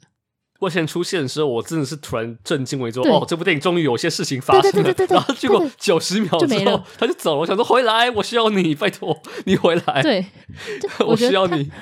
他用那个定格动画其实很有趣，因为我一直蛮喜欢魏斯安德森做的定格动画。然后我觉得，如果在这部片里外星人出现多一点，其实会比较好。就也许他可以拯救大家。我猜他放外星人，应该也是说外星人也不知道自己在干嘛。对，然后他也不知道为什么要拿陨石，然后再放回来。不是啊啊！如果大家都不知道干嘛的话，我干嘛看这部电影？对对对对对，我干嘛看这个？就是大家都不知道在干嘛，这个概念是好的。但是如果你这个概念就只有我不知道自己在干嘛的话，那我也不知道你在干嘛。我为什么要看？那观众为什么要买票看？对。不知道你在干嘛这件事情，我不知道自己在干嘛，可以有很多有趣的讨论。但是如果你真的就只有我真的不知道我在干嘛的话，我也不知道。真的，我我也不知道我在看什么。就你要怎么期待观众知道你在干嘛？那我们自然就不会喜欢这部电影。大概就这样。对，而且我觉得他有些就是打破，我不知道打破叙事的方式很怪。像有一次不是那个 Bryan Cranston 演的那个叙事，就是旁白的那个角色突然走进那个彩色的世界里面，你还记得吗？然后他就说：“嗯、哦，这场戏我不应该在这边。嗯嗯”我说：“fuck off！” 就是我已经知道这个叙事的作用了，好不好？你你不用走进来，就是你应该把这段剪掉。就是为什么你要来这边？你来这个作作用是什么？导演应该觉得这样放会很有趣吧？就是哇，他自己走进了这个剧里面，哎，但、就是、很可爱。但是这个概念已经建立过了，就是故事中与创作者之间的关系已经有了，就是已经建立出来了。这样，对，对。对反正就我自己是觉得这个完完全没办法，应该说没有让我很提起兴趣，对，大概是这样。嗯、然后我也觉得，回到你刚刚说的，就是他为了要讲后设这件事情，然后分成剧场跟剧本里面的发生的故事，但他切的地方都让人觉得很突兀，很扰乱情绪，呃，很扰乱情绪，对，就是你那个情绪会完全没办法延续下去，然后。它本身就已经是一个很没什么感情的电影了，然后你又让情绪断掉，所以就变得更加的冷冰冰的感觉。而且回到照理来讲，嗯，你说，你说，嗯，他照理来讲应该是一个，因为沃斯安德森的片集，它都是比较忧，有一点点忧愁、忧伤的东西，但这些分段的方式真的完全毁掉他一贯的那种忧愁、小人物的悲伤这种感觉，就觉得，好，就这样，大概是这样。而且我甚至在怀疑，就是如果我们跳进电影里的世界里面的话，我们真的看了一个创作者创作出小行星城的故事，然后那个故事真的是如彩色画面所呈现的那样的话，我也不觉得那个故事有多有趣啊！为什么你那个故事会卖？小行星城这个故事本身要讲什么？就是先不管你的这个电影创作者跟故事之间的关系，我们就讨论那个故事本身，彩色画面的地方，嗯、你这个东西想要呈现什么？你想讲什么？就是。如果我是那个世界里面的观众，我根本不会想要看这个剧啊！就是我也不知道这个剧的亮点是什么，就除了有外星人之外，对，人来了人又走的这种感觉吧。可是还有封城，封城，疫情封城，但是它的中间的东西也不有，我觉得它的确有些东西蛮可爱，就是什么小孩子研发一些很酷的一些道具之类的，嗯，我觉得也这就是很可爱。但是作为一个故事结构没有 work，就是这整个东西。对，它有点像是那种把一些可爱的东西拼在一起，但它其实没有让整件事情变得更好。就是你拆开来看，觉得它很可爱，但它放在一起看，就会觉得我好像在看很片段、很片段式的东西。对，它并不是，它并不足以作为一个故事的这种感觉。然后再加上它有太多的东西都太琐碎了，然后这个又可以回到刚讲的，有很多很不必要的角色，真的是来充场面卖力的那种感觉。对，对，然后我一直觉得这个潮流不知道什么时候会结束，就是每个导演都要自己回顾自己的创作。就是我有提过很多次，就是我已经有点看腻，就是关于电影或关于创作这件事情的电影就已经太多了。不管是不是什么自传电影，或是你要回顾创作的过程什么之类的。关于电影的电影啊之类，我觉得已经太多了。我觉得我不知道你会不会觉得这样有点过多。你说最近包括巴比伦、法贝尔曼、巴比伦、法贝尔曼啊，甚至有些帝国什么的，你知道布吗？布惊叹号就是那部电影。嗯，我知道，但我没有看。它是科幻片，但是它也在讨论就是观众创作什么之类的一些蛮有趣的命题。我觉得那部电影拍的蛮好，但是那个命题也非常有趣。但是就是我觉得 就是这些东西。最近太密集了，就是我需要一个很好的，真的在讲故事，真的在讲故事的故事，而非一个在讲关于创作的故事。嗯、法贝尔曼啊，什么？你知道那个鸟人的导演去年在 Netflix 有一部叫什么《终有部分的伪纪实》，你知道吗？Bardo。嗯，我好像还没有看。对，那部电影也是在讲回顾什么、嗯。他的电影的主角是一个纪录片导演，然后他在回顾自己的一生，什么会说哦，拜托停。然后什么贝尔法斯特也是啊。哦，贝尔法斯特有吗？有啊，他也在讲什么贝尔法斯特。贝尔法斯特啊。哦，对对对对对。啊、他喜欢很喜欢电影的小男孩，这样。对啊，很喜欢电影的小男孩。然后他在看电影的时候，画面好像变成彩色的，就那部电影都是黑白的。我说哦，好、嗯、，OK。大家都很喜欢电影，我都我都知，我能想象，就是像 Wes Anderson 这些人，他已经拍电影拍了五十年了，呃，我不知道有没有那么久，可能就是拍了几十年，没有，才五十岁吧。他好，假设他拍电影拍了三十年，然后如果你这三十年都在做这件事情的话，我能理解，就是你到最后，你一辈子都在做这件事情的话，你最后一定会到某个阶段需要来回想、去反思、去回顾你的职业生涯，但是我觉得。已经太多这种东西，就是每个导演都已经活到一定程度，他需要回顾自己，然后我觉得已经太多了。这样，但但你有觉得是为什么？你有想过是什么样的原因造成这个风潮吗？我自己想到的是因为近几年真的串流兴起的太快了，然后我觉得这些人觉得他们应该要用自己的身份跟能力去告诉大家说，就是呃，我们当初会这么喜欢电影，就是因为各种噼里啪啦啪啪啪的原因。然后其中有一个很重要的是在黑盒子这个东西里面。对，我觉得我并没有觉得说这些导演要跟什么串流对抗，但我觉得他们确实有在强调，就是电影的原本存在的样子，然后还有他们会喜欢上电影，会拍出这么好的电影的一个原因，就是因为他们有经历过那样子的一个时期跟时代。我觉得对我来说，你要表达你很爱电影的唯一的最好的方式，就是你拍出一部好电影，你拍出一部好电影，嗯、让别人知道说你很爱电影，所以你拍了一部好电影，而不是拍一个电影告诉大家说你很爱看电影，嗯、你很爱拍电影。甚至小行星还不是在跟电影有关，它是跟创作有关。那你创作也是一样，就是你表达你爱创作的最好方式，就是你创作出一个很好的作品。然后我也觉得跟这些导演，因为这些导演其实年纪都已经越来越大了，然后他们真的到一个年纪，他们必须回顾自己的生涯。我觉得是合情合理，嗯，但是我觉得真的太多了。对，嗯，是这样。那如果有一天大卫林区也拍了回顾电影的电影，你会不会疯掉？没有，他的确像穆赫兰大道，他的确也是啊。哦但是他的角度就很特别啊，他的角度就很特别，oh. 而且他不是在美好化电影这个事情，他是反其道而行。对，嗯，确实是这样。对对，嗯，大概是这样。好，小星神大概是这样子。我们聊蛮久的诶，我们聊蛮久的，我也觉得。好，那我们接下来来讨论我们的第二部电影，是我上礼拜选的，不是上礼拜上一集选的一部很特别的实验纪录片，叫做《卡纳巴拜》。朱纳吉 卡卡多科瓦，卡，你不要乱，你不要，你不要变日文。那是我已经忘记那什么语嘞，那叫那个是什么语啊？伊伊奥伊 hoib hoib，我已经忘记片名怎么打了。可以呀，可以呀，你卡卡尼卡尼卡尼基哇，卡尼基。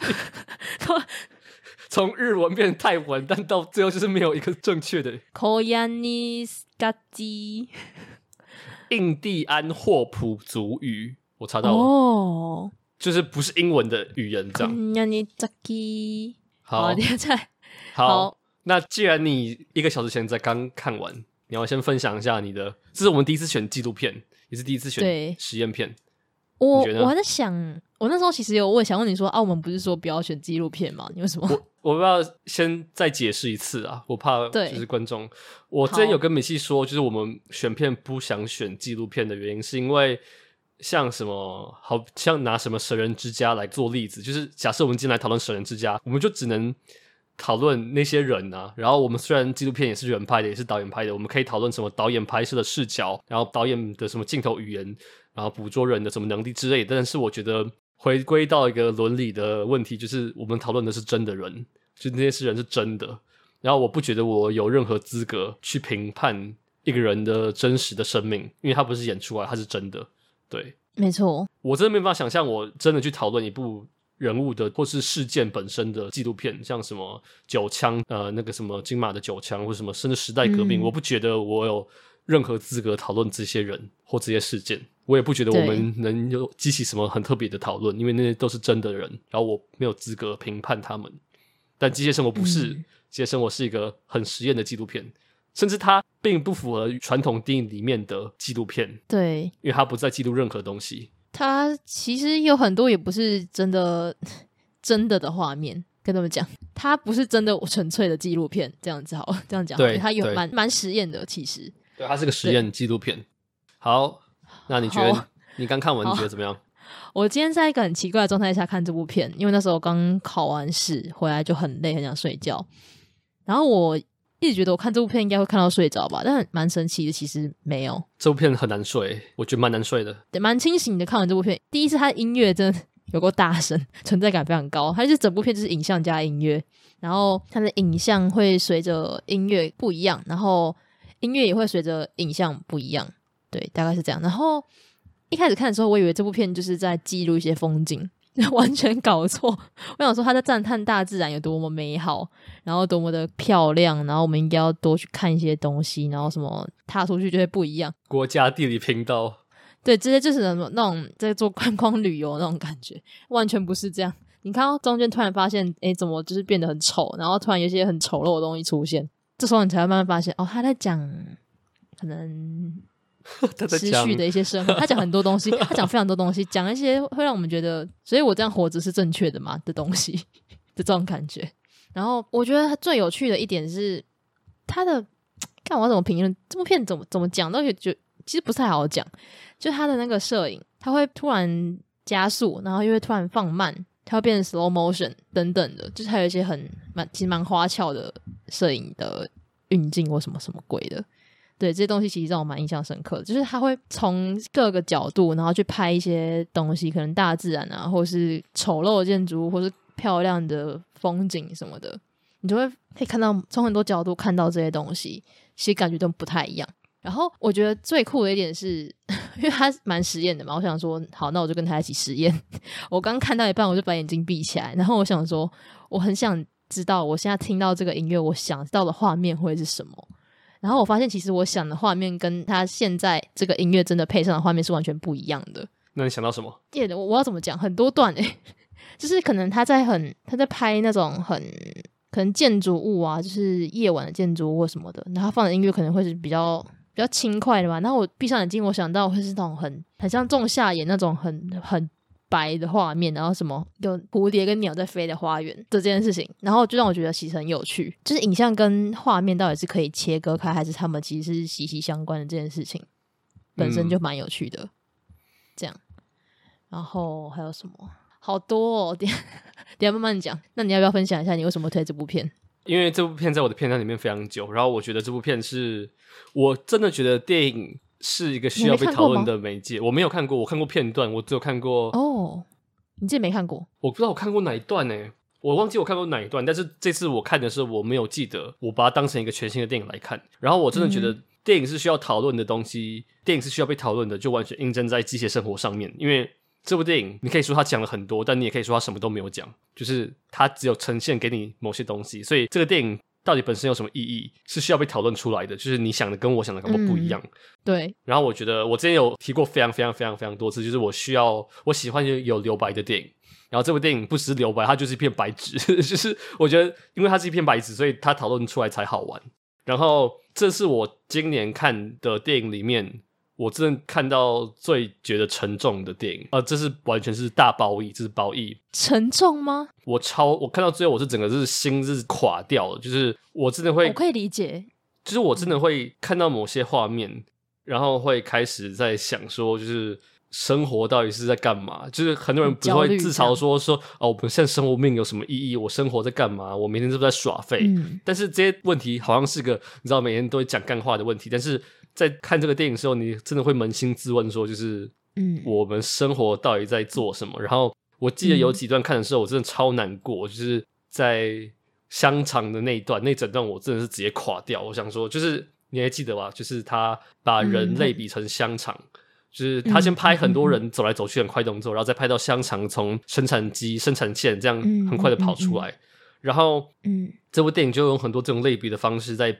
比出我们现在的生活真实的样貌是什么？嗯、然后，当你从一个很旁观、很远观的方式来看，然后你再把时间的速度调整、调快或调慢之后，你就会能看到说，都市生活其实是一个很荒谬的状态，就是这整个东西的存在是一个很荒谬的存在。嗯、这样对。但先撇除这些很哲学、很哲理，看起来 听起来很呃，可是这部片没办法撇除这些东西去讨论。但是我觉得可以啊，我觉得，先就画面吗？我觉得这部电影的叙事语言就很特别啊，就是对。哎、欸，我问你哦，你有听过那个吗？库里库里肖夫效应，库里雪夫效应，库兹雪？你说那个什么？你说就是蒙太奇？是蒙太奇，对对对。然后拍出来就是你两个东西画面接在一起会。不有不一样的效果，你们都在讲什么吗？我知道，我就在讲这个东西啊。你来解释好了，就是、你解释比较好。呃，一九二零年代是德国，呃，不是德国，呃，苏联蒙太奇的德国式表现主义，是苏联的蒙太奇的主义的兴盛的年代。然后他们那个时候因为没有电影胶片拍新的电影，所以他们就用既有的胶片去做一些剪辑的实验。然后其中一个实验最有名就是库里肖夫吗？我不确定台湾翻什么，就 Kuleshov Effect，就是他先拍一个人。嗯面无表情的画面，然后再接到另外一个画面上。第一个实验好像是接到一个一碗面吗？反正就一个很好吃的食物上，就是你先看到一个人的脸，嗯、一个面无表情的脸，然后再接到一碗面，然后这是第一个第一组镜头，然后第二组镜头可能好像是面无表情的，我们看一个小女孩还是什么？看一个看一个女生的样子，嗯、然后你请两组观众来看这两个画面，然后请他们解释说你们觉得那个面无表情的人在想什么。然后虽然这两个画面的面无表情的画面都长得一样，但是看到接面接食物的那个人会觉得那个人在想说他很饿，他想吃东西。然后接到看他在看年轻女孩的那个表情的人，他会觉得说他喜欢那个女生，或者他他有呃什么性欲之类的。所以我觉得就完全在类比机械生活这整个电影，因为我刚刚说香肠跟人在手扶梯上面走来走去。如果我今天只看到香肠，我不会有任何联想。我今天看到有人在手扶梯上面跑来跑去，我只会说：“哦，这就是每天都市的生活的样子。”嗯。但当你把这两个东西兜起来的时候，那就有完全不一样的第三种的全新的意义。然后我觉得机械生活在处理这个东西很厉害，因为它就是把东西拼在一起而已，看起来很简单，但是它之所以会被列为经典，就是因为我们在看的时候，我们脑海中会因为这样产生。自己的诠释的新的意义，这样对对，没错。然后呃，对我来说，我印象最深刻的其实蛮多，但是我最最最深刻的是，你还记得他画面中有非常多那种你看烟啊，或是云的那种画面吗？他一开始就是把那些云海啊拍的非常漂亮，然后之后就接着拍那种那种好像核弹爆炸的蕈状云，对，然后还有各种烟雾散开，其实也很像云的画面，然后你就会觉得天哪，就是原来。一种东西是一个物质，是可以有这么多种诠释，还有这么多种样态的一个概念。就你就可以想象，他先拍先拍很多大自然的画面，然后把云放在里面，然后还有后面他拍的各种人类荒谬的文明，还有就是那些核弹啊，然后烟雾雾霾或什么东西，然后放在一起，它其实长得也很像云，但你就会发自内心的觉得它非常的丑陋，然后觉得很荒谬。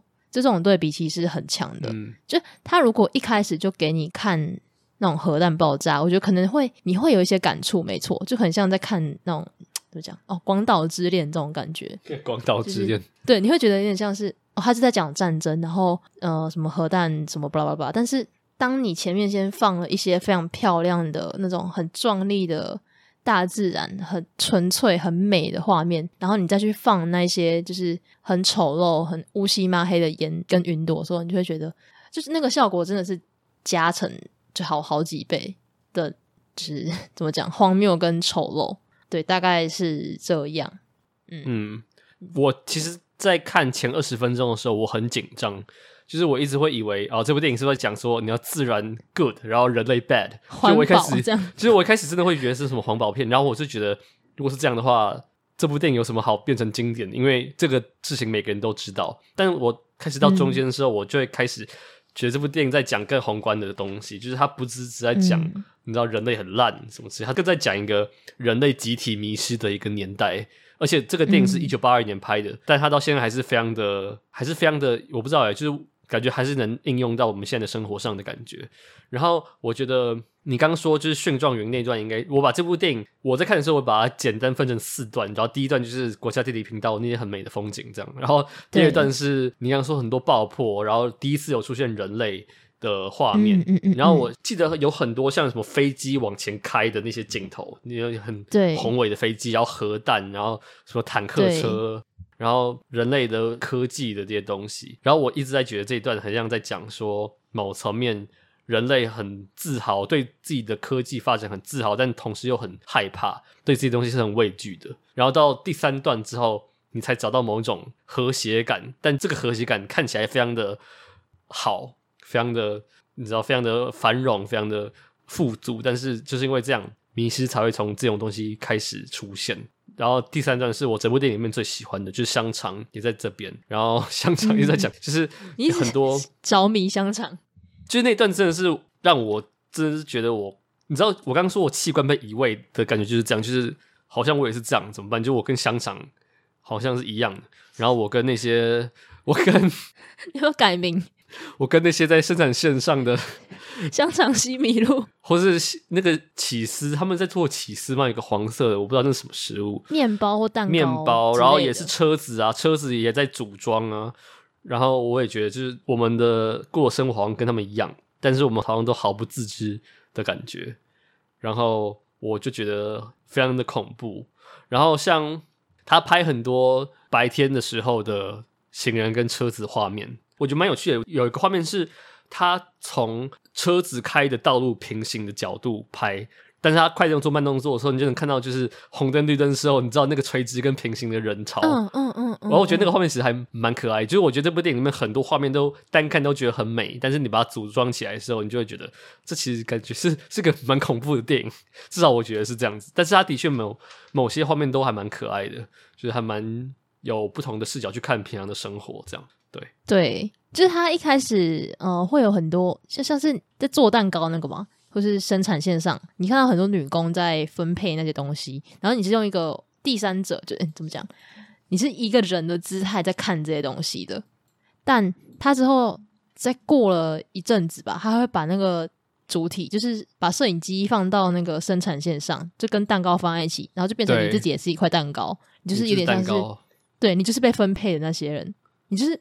这样子被分配，然后被拿来拿去，就这件事情其实蛮可怕的。就是呃，我们以一个第三者的角度，你在看这些女工做这些无聊的事情，但会觉得他们很，他们的生活无趣什么的。但当你自己被类比成香肠，或是被自己被类比成被类比成香肠，对，就是那个蒙太奇的剪接，然后再加上他要把那个把你视角切切换成你可能是生产线上的某个香肠，不是呃的蛋糕或面包的时候，你就觉得其实更可怕，因为我我们。真的就是这样啊！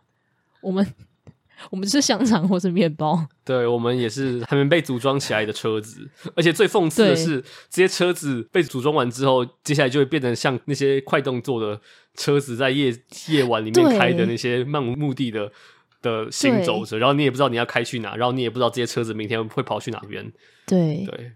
就是的确蛮恐怖的，因为车子一直都是在资本主义中非常大量被讨论的一个东西嘛。对，没有错，没有错。对，然后它其实最前面有一段是有很多各式各样的车，然后全部排在一起，就很像你在玩积木，然后或是那种什么你要把它摆的很整齐那种那个画面。那个画面其实很震撼。然后之后他下一幕又切到那个坦克车，他跟坦克车切在一起。一般人都知道坦克车应该就是在讲战争或是什么巴拉巴拉很荒谬的东西。就是我不喜欢的、讨厌的。但是，一般人其实可能不会去想到说，那我们嗯、呃、每天开车，然后开进停车场，然后回家，然后就是大家都在那个街上开车跑来跑去，这这件事情难道就不荒谬吗？就是战争很荒谬，但我们的日常生活 好像也其实也很荒谬。对，而且我觉得最讽刺的是这部电影的英文片名叫。Koyani，反正就那个字之后，啊、其实还有一个，还有一个，还有一个副标题叫 “Life Out of Balance”，就是失去平衡的生活。嗯、但是你其实，但是我知道它有五个，但是它的英文片名，嗯、它原文片名，它维基百科写的就是哦，K 开头的那个字，我不知道怎么念。然后后面有加一个 “Life Out of Balance”，嗯嗯嗯嗯，失去的生活。但是你去看这些电影里面的每个东西，单看其实。完全没有失序啊！这些人的生活都过得非常好啊，嗯、他们都上班下班啊。对啊，但讽刺的点就是因为就是因为这样，你才失序啊！就是失去平衡，就是因为就是来自于那些被公式化、被机械化。就是这个中文片名翻的还蛮蛮苦的，就机械生活。虽然它只表现出电影中某些想表达的东西，嗯、但的确有类比出，就是人人类跟机械到这个时候已经几乎没有分别。人类在生产线上工作，然后你做的事情跟那些你正在做的生产线上的香肠或吐司，不是吐司，那是蛋糕，是一样的。然后我觉得这些东西其实明明就是在，我不知道一百年前卓别林在拍那个《摩登时代》，你有看吧？就是有一段是他掉到那个生产线底下，嗯，你知道我在讲哪段吗？就是他修东西，然后他掉到那个齿轮，嗯嗯嗯，呀，因为就是呃每天在做的这个东西，然后最后发疯，然后就是。卷到那个生产线里面，然后，嗯，这个东西一百年前就已经在讨论了，但是很多年之后，机械生活被拍出来，你讲的东西还是没有变，就是这些东西还是一样在发生中。对，嗯，就是这个东西不会不会消失的感觉啊，因为它它就是一个你从工业革命以来就是会一直往这样的方向走的感觉，就是我们即使在一九。二零吧，一九那个年代就已经看过卓别林这样的东西，但我们还是一样重复着这样子的模式在运作。对，这件事情其实蛮可怕的。然后我我的确这个时候想，真的会觉得蛮恐怖。就是你，我我不知道诶，像你平常走在街上，然后你去等车，你看一下你周边的人，你会觉得哦，这些人没什么啊，这些人就是路人。但是当你把 这些画面变成快动作之后，你就会发现。这些人的人潮都是往同个方向走，然后每个人上班下班上班下班就走同样的路，然后你每天都在做同样的事情，嗯、然后你跟那些蛋糕、那些蛋糕或香肠完全一样的时候，那那你的生活到底是怎样？你的生活现在到底是怎么样子？嗯、然后怎么样才算一个失衡的生活？搞不好真正的失衡就来自于一个过度平衡的的一成不变的生活。对，然后我看这个电影的时候，我真的是很。我不知道，就是真的是存在危机，真的是存在危机暴击。就是我不要变成这些生活里面的这些人，但是我好像已经是了的感觉。对，没办法，对我们我们逃不了。对，但我觉得他在看呃路上行的时候，有时候会用快动作的时候用慢动作，其实这件事情蛮有趣的。我觉得就是因为他在用慢动作的时候，我们才可以看清楚每一个人的脸跟没有错他的表情，我们才知道他在想什么。就是，而不是你用快动作，然后就每个人就匆匆的很就过去了，就很像我不知道，就让我觉得好像我们每天的人生都在很匆忙的做着一些事情，但我们从来没有真的留心过身边发生的某些事情的感觉。对，对，而且我们能看到那些人看到镜头的反应，有些人会对他微笑，然后有些人会用一种很狐疑的角度，然后有些人会甚至不想让你拍到，然后我就会觉得哦，这些人才。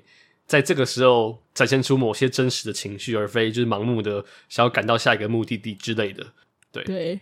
但我在看这些画面，就是这些慢动作或者这些停留人的脸的时候，会有一种很我不知道，会有一种很惆怅的感觉。你还记得有一段是，反正就是有一个机长嘛，然后有一些在赌场工作的女人，她、嗯、们就一直盯着画面。有一段是这样，然后我那时候在看这段的时候，就有一种很这怎么形容这个感觉，就是。这个电影拍完之后，我其实也不认识这些人，然后我也不知道这些人，这是一九八二年的嘛，所以这部电影到现在已经整整四十年，靠背四十年呢，四十年。好，这些四十四十年后，这些人在哪边？然后这些人到底现在是怎样的一个生活？然然后我就会觉得说，我们好像真的没有任何机会在这种所谓的失去生活里面去真正了解那些那些身边的几乎所有人吧。就是这些人，我能跟那五个，我不知道这是五个吗？就是那五个在赌场的女的女士六个，六个，我跟他们四目相交那么久，嗯、好像有在十五秒，但是我到最后我还是不知道你们是谁，然后我还是不认识你们，然后接下来就跳下一个画面，然后我也不知道就。接下来这些东西，我即将看到什么？然后接下来就接很多什么车跑来跑去的画面，然后我又回到那些很匆忙的画面里面，这样就有种好像什么东西都没有办法被留下来的感觉。对对，然后哦，我刚才想到什么都没办法留下来，有一个画面是让我这种感觉，就是呃，很像一个人在开车，然后你是那个司机，然后就是那个。那时候是快动作，所以他我不知道倍速到底跳多快，反正就是很像一个人一直在飙车那个状态。然后之后他好像切到一段是那个红绿灯，就是他他画面变成一个红色跟绿色一直在缠绕那个画面。哦，你还记得吗？就是我记得，我记得。对，就让我觉得我们就一直这样匆匆的一个去一个地方，然后一直在追赶着什么东西的感觉，然后好像从来就没有真的，就是又回到我刚刚讲的那个啦。的那件事上，就好像没有真的放很多心思在身边的事情，就是所有东西都变成匆匆看过，然后到最后全部东西都搞混在一起，但你也不是很在意这件事情，你到最后也不知道那到底什么东西。因为我我是到后来才知道，原来那个是红绿灯，应该应该那应该是红绿灯吧？我不我其实我不知道，但是什么其实最后最终也不重要，对吧？你就是在跑，你就是要去一个你也不知道在哪边的目的地，对。然后里面还有一幕我超级印象深刻是，是反正就是在很多各种快动作结束之后，有个老人在抽烟，你还记得吗？就是嗯嗯，有突然他在我不知道那是核电厂还是什么某个电子的，我不知道一个控制台嘛，然后他就在那抽烟，然后那是我第一次觉得说哇，就是搞不好活在这些生活里面的人看起来都很匆忙，但他们每个人都像那个老人一样，我不知道是寂寞还是落寞，他就你就看到一个人，他四周都是。毫无生命的机械，但他就生活就是长这样，然后他每天就是这样上班下班，那我们能怎么样？然后最后当那个城市 zoom out 之后，然后他再把我们城市跟那个晶片类比，我真的觉得我真的全身发毛。对对对，这个真的很停，拜托停，我我拜托停，就是呃，这个停跟小行星城不一样，就是就是就是拜托不要把我们生活这么赤裸裸血淋淋的扒光。就我们的高楼大厦就是电路板，就是一些机器。对啊，城市都是电路板，然后我们就像电路板里面的那些我不知道晶片的结构一样，然后我们都是在活在这个里面，然后到最后你真的会不知道你现在看的是城市的空景还是电路板，然后这超恐怖，嗯，就是我真的看不出来，就我真的看不出来哪个是什么。对，然后我想一下还有什么？我觉得就是最后那个结局吧，结局哦，我很喜欢，哦，也很难过啊，就很难过啊，对啊，就是。我不知道你怎么解读那个最后的，你是怎么解读？我我不知道，我其实没有给他太多意涵诶，但我就觉得我就是缓慢的看着他坠落，然后一直坠落，你也不知道要去哪里。而且你已经知道他在坠落，然后他也停不下来。但他就是一直在坠落，但你停不下来，他就是不断的坠落。对。然后之后就是接那个字卡嘛，他就在讲这个卡诺卡卡什么的。我们来挑战，看谁先顺利的念出那个片饼。对，反正就那个不可能，可以啊。他就是提卡套，你说你说，可以啊，你扎基，可以啊，你嘎基，好吧。他就在解释这个词到底什么意思，然后这是这部片的结尾，然后就让我觉得，所以我们的人生就是 不断的一直在坠落嘛，然后你也不知道我们要坠去哪里。在看这个电影的时候，我有几段想到那个鬼魅浮生的那个很长的那段独白，你说那个说教男。说教男，对，呃，他什么时候变说教男？哦，我知道那个郝瑜不是很讨厌他，哦、就说一个说教男突然跟我 mansplaining，我觉得超好笑。对，反正他那段就在讲说，没有事情是能留下来，然后每个人都在为自己的生命想要留下点什么东西。然后我觉得这部电影就在讲这个吧，嗯、就是每个人都要留一些东西下来。但是我们看到最后，我们不认识这个电影里面的任何人，我们甚至更熟悉的是那些机械跟那些爆破。而不是那些人，对，嗯、然后我觉得这是蛮恐怖的，就是存在危机就从这个地方来，是没错，是这部电影应该要列为那个腐十五级吧，哦、就是未满十五岁不要看，不然你看不懂啊。我觉得你你这个没有大学，我就看不懂哎，没有高中大学其实看不太懂，你会觉得它就是很无聊的东西，然后不知道在干嘛，跑来跑去。的确，的确，而且你知道这个是三部曲之一吗？我这还好像有什么各种嘎机，有各种对对对对对。然后我想说，你第一集的结尾就是火箭坠落，那你接下来怎么办呢？你接下来怎么办？你要拍什么？不要再这样。之后的评价就没有这么高。对，我知道，但我我还是想看，我还是想看，但不会短时间之内去看。我怕我会就是开始是质疑自己的生命这样。对。但我其实没有很爱最后他们把那个片名跟那个诗文打出来，就我我其实没有。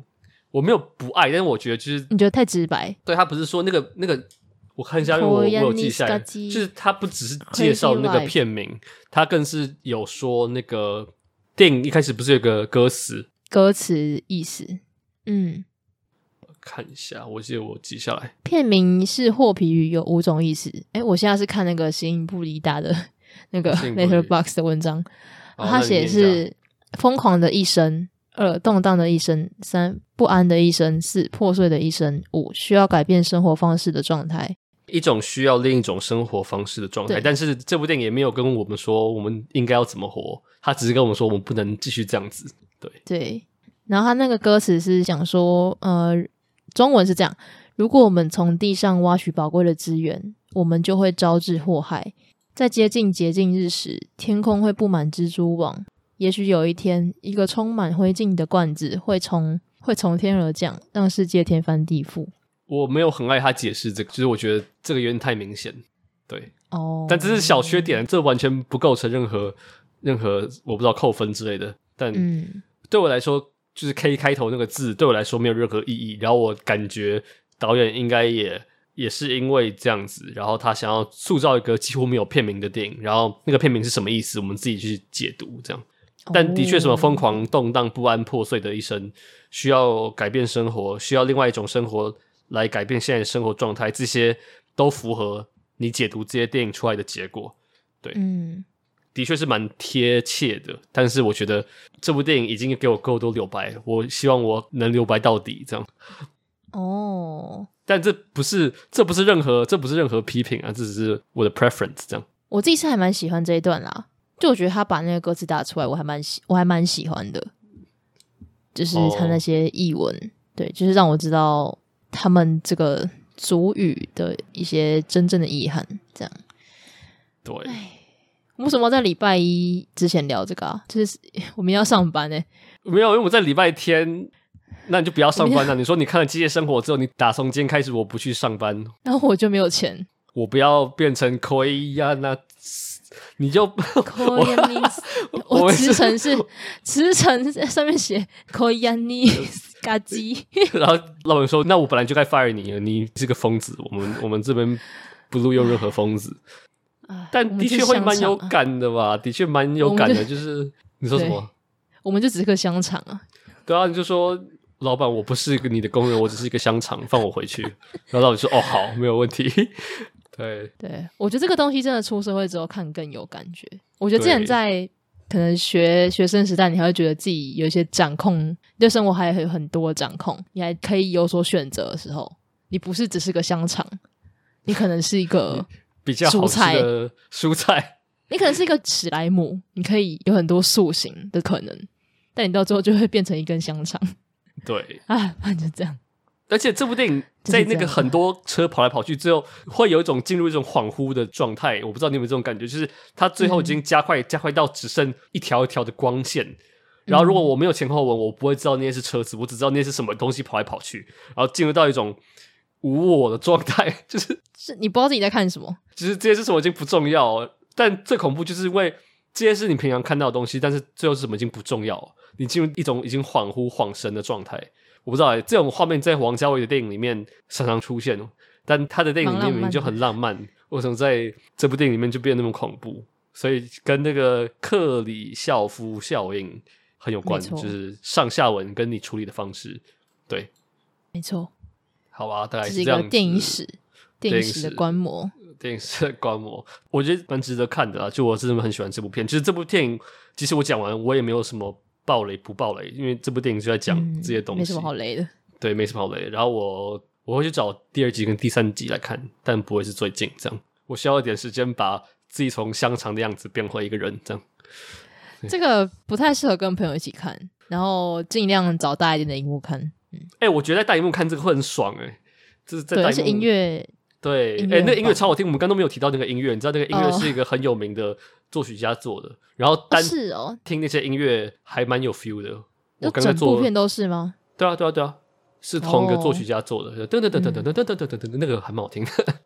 对，对，我们刚完全没有讨论到这件事情，就是有来，我稍微讲到，就是你眼睛闭起来，你听到音乐跟你想象画面其实不太一样。对，但就会有一种很神奇的体验呢。对对，很推荐，至少我很喜欢，我真的很喜欢这部电影。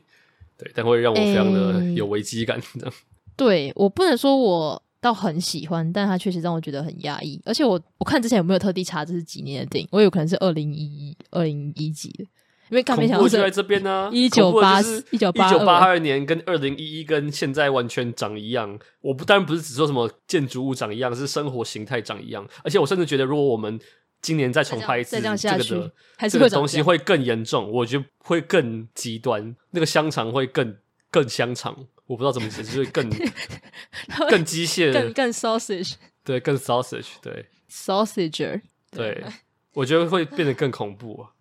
好了啦，确实，那这部电影就先到这边。那来到我们的互问的环节，一样是我先问，对不对？对，你先问。好，就是延续我们就是热烈被讨论的计程车司机的话题。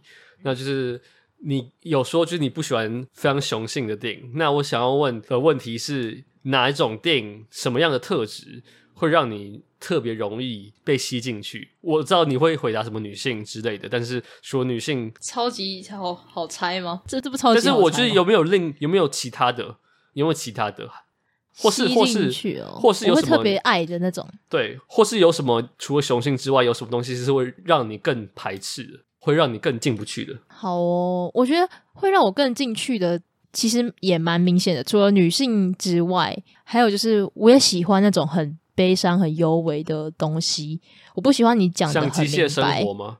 很悲伤、呃，很幽微。那没有优微啊，它很暴力，很超级暴力。对，像像我觉得最好的例子就是我前面讲的《湖畔泡影》加上《日历》，就这两部片给我的感觉都是。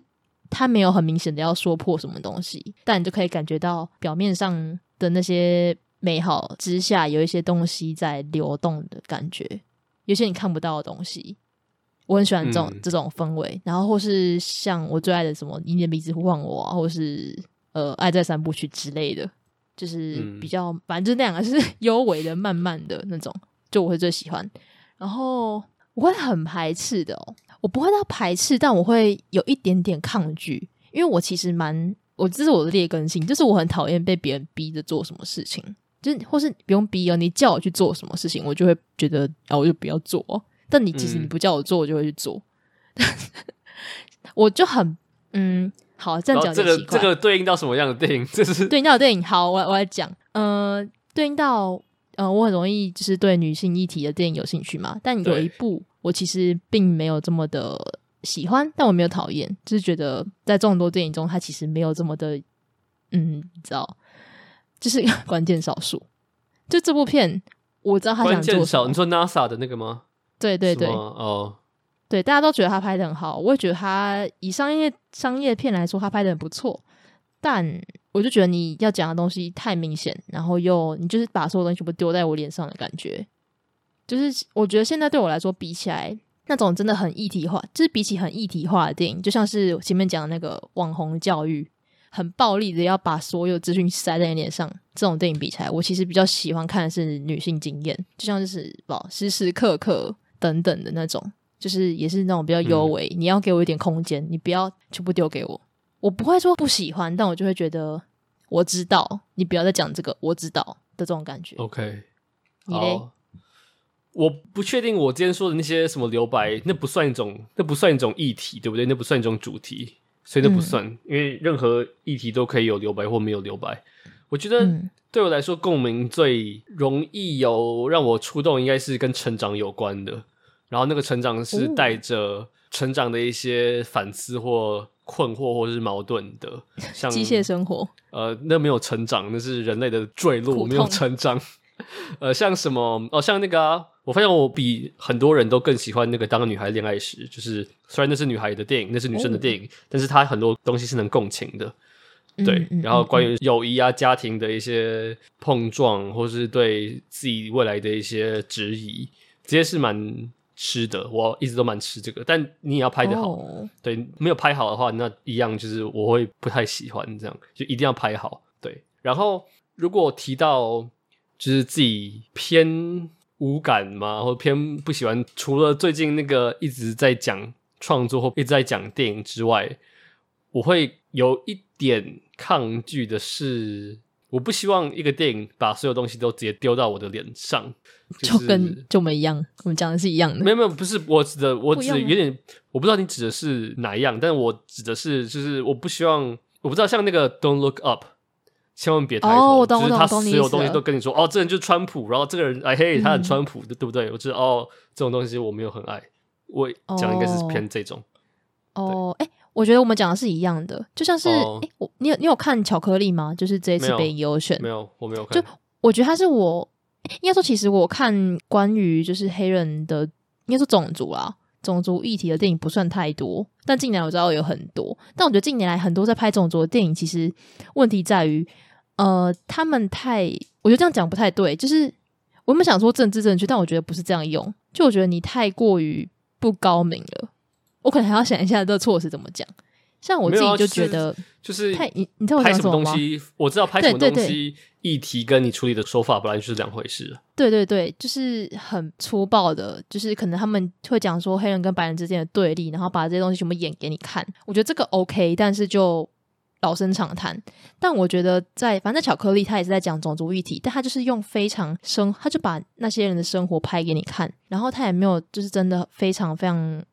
很多那种什么白人跟黑人互看不爽，然后怎样怎样的，但他就是可以用角色的心理转变来讲这件事情。我觉得他应该是我近几年看的最好的种族相关的电影。但这部片是一九也不知道一九八几还九几的电影，超对，蛮久的。对、嗯，但我觉得凡事都有例外。就是虽然我很，我刚刚说我不喜欢把东西都讲明，但是有些电影，如果你的手段够高超的话，我会买单。如果说到种族议题，嗯、你有看那个吗？Do the right thing 吗？为所应为。哦，那个我蛮喜欢的。就是他也是讲的非常的明确，嗯、但是你的手法非常高明，而且你切入的角度非常的有层次。就是他不是只有说、嗯、哦白人 bad，然后黑人赞这样，他是讲了很多不同的的视角这样。然后每个他他就是在讲，对他就是在讲黑人社区的事情，他不会特意用就是各种很很浮夸的那种对立干嘛的。我觉得是这样啊。嗯嗯。对，就是我，我比较想要看到真正的经验，嗯、而不是一个很很戏剧化的故事。我觉得应该是这样。好，OK，好，换你。哦，我刚 我们讲好久，我忘记我问题啊！我问你，我的问题很无聊哎。我只突然刚刚想到我考完试嘛，然后我想到考试就想到上学，所以我想问的是，反正你在学生时代一定看过很多那种老师疯狂放的电影，那你就是包括。各种印度片或是什么跟教育有关的电影，对，就是反正老师不是很很喜欢放什么三个傻瓜之类的嘛？你们会这样吗？没有，谁会在没有吗？三个傻瓜片长那么长，老师不会播啊。而且你知道，我通常在超多次，我在班上都是那种老师要播什么会来问我的，说：“哎，那个小虫有没有什么要？”对我都会推我想想看的，所以好，好，好，主导权在我手上。但是还是有了，还是有老师播过一些其他的。你先说，我我我想一下。反正我就是要问说，在这些老师播过的电影中，你自己印象最深刻或最喜欢的是哪一部电影？为什么？我推过很多诶、欸，我差点在，但我差点在我们班上播黑色有没有是追缉令？然后你说，你说，拜拜托不要，有没有是老师自己推的？然后你觉得蛮喜欢的？我国中的暑辅的时候，老师在我们班上播《刺激一九九五》。哦，嗯。但虽然我觉得国中生看那个那个 有点有点太早，看不懂啦。懂没有，我就看懂了。那部电影你有什么不懂的？那只是有点残酷而已啊。我觉得是你要去深究后面的东西，其实有一点困难，而且对他们来说没办法去 get 到这个东西。哦。然后我们高中时候播过。那个血钻石就是在讲非非洲非洲问题，对我们高中震撼教育。你知道我国中的建教老师在班上播大逃杀，疯了！为什么要这样做？我不知道，我不知道，我不知道，我真我真的不知道，我真的不知道，真的是疯了。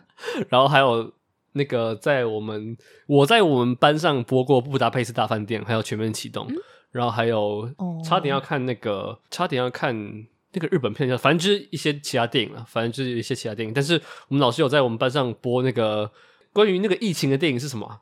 是那个哦，全境扩散，你 知道吗？一起哦，不是一起，嗯嗯，全境扩散没有没有看过全境扩散那部电影，没有那部电影在疫情期间看会很有 feel。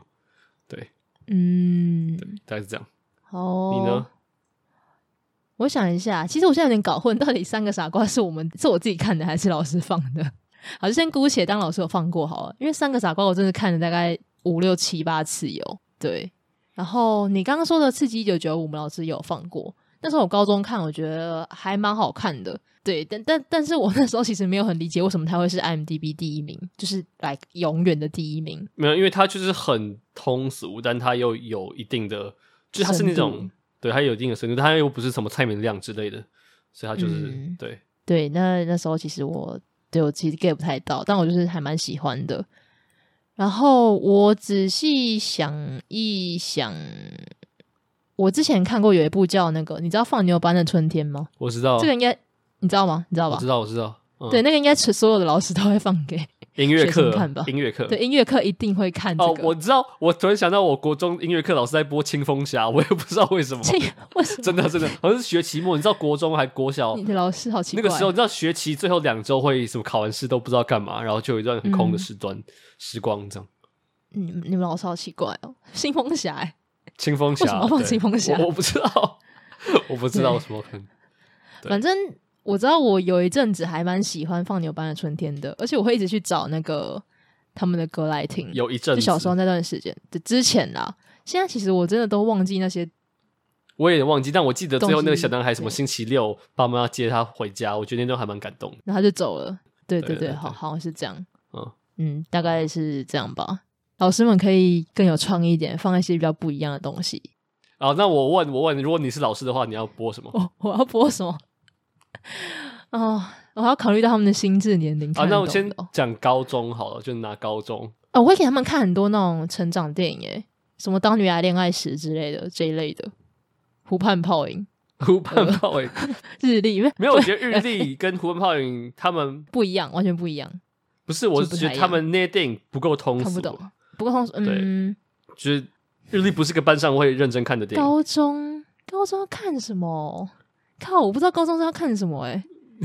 但我觉得当女人恋爱时期就很好，可以啦。当女人恋爱时可以，我会给他们看什么《布达佩斯大饭店》，虽然我已经播过。然后像什么《妈的多重宇宙》那些电影，就是一定有一定的启发性，哦、但是又非常、哦、他们会专心看的。对，美国女孩，我觉得我觉得美国女孩也有点太散，嗯，就我觉得美国女孩，我觉得太难。就是你要你要想那种不是只有坐第一排的学生，还有坐最后一排的学生，他们都要看，就是他们不能看他们在滑手机。哦，哦美国女孩不行吗？还是？大佛普拉斯，不要不要不要不要，完全不行。好啊，就这样啊。好，好，那我们这集先到这边。我们下一集是换你选片，对不对？对。那我，因为我们下一集要聊非常这三部大片嘛，我们要对大家可以猜一下是哪三部？呃，不用猜，就是就是你就是大家都知道那三部。好，对。都是大导演的片。那我们这次要聊的也是欧洲大导演，希腊导演，叫做尤格兰西莫，他的片《非普通教育》哦，狗牙这部还没有看过，犬齿狗牙，他是狗牙，他去好莱坞之前的最后一部，对不对？就是他最后一部非英英语的片吗？对，听说这部还蛮酷的。好，好啊，那就。下一集就来聊非普通教育，还有其他三部大导演的片子。下礼拜会很赶，我下礼拜我们什么提问箱就赶快过。下礼拜请大家不要提问任何很长的问题。我们下礼拜我们下礼拜没有提问，不开放提问，马上打脸自己。我一开始来说，请大家来留很长的问，呃，还是可以问啊，但就是我们下一集进度会很快，这样。嗯，对，好，就是先这样喽。好，那这期先到这边，大家拜拜，拜拜。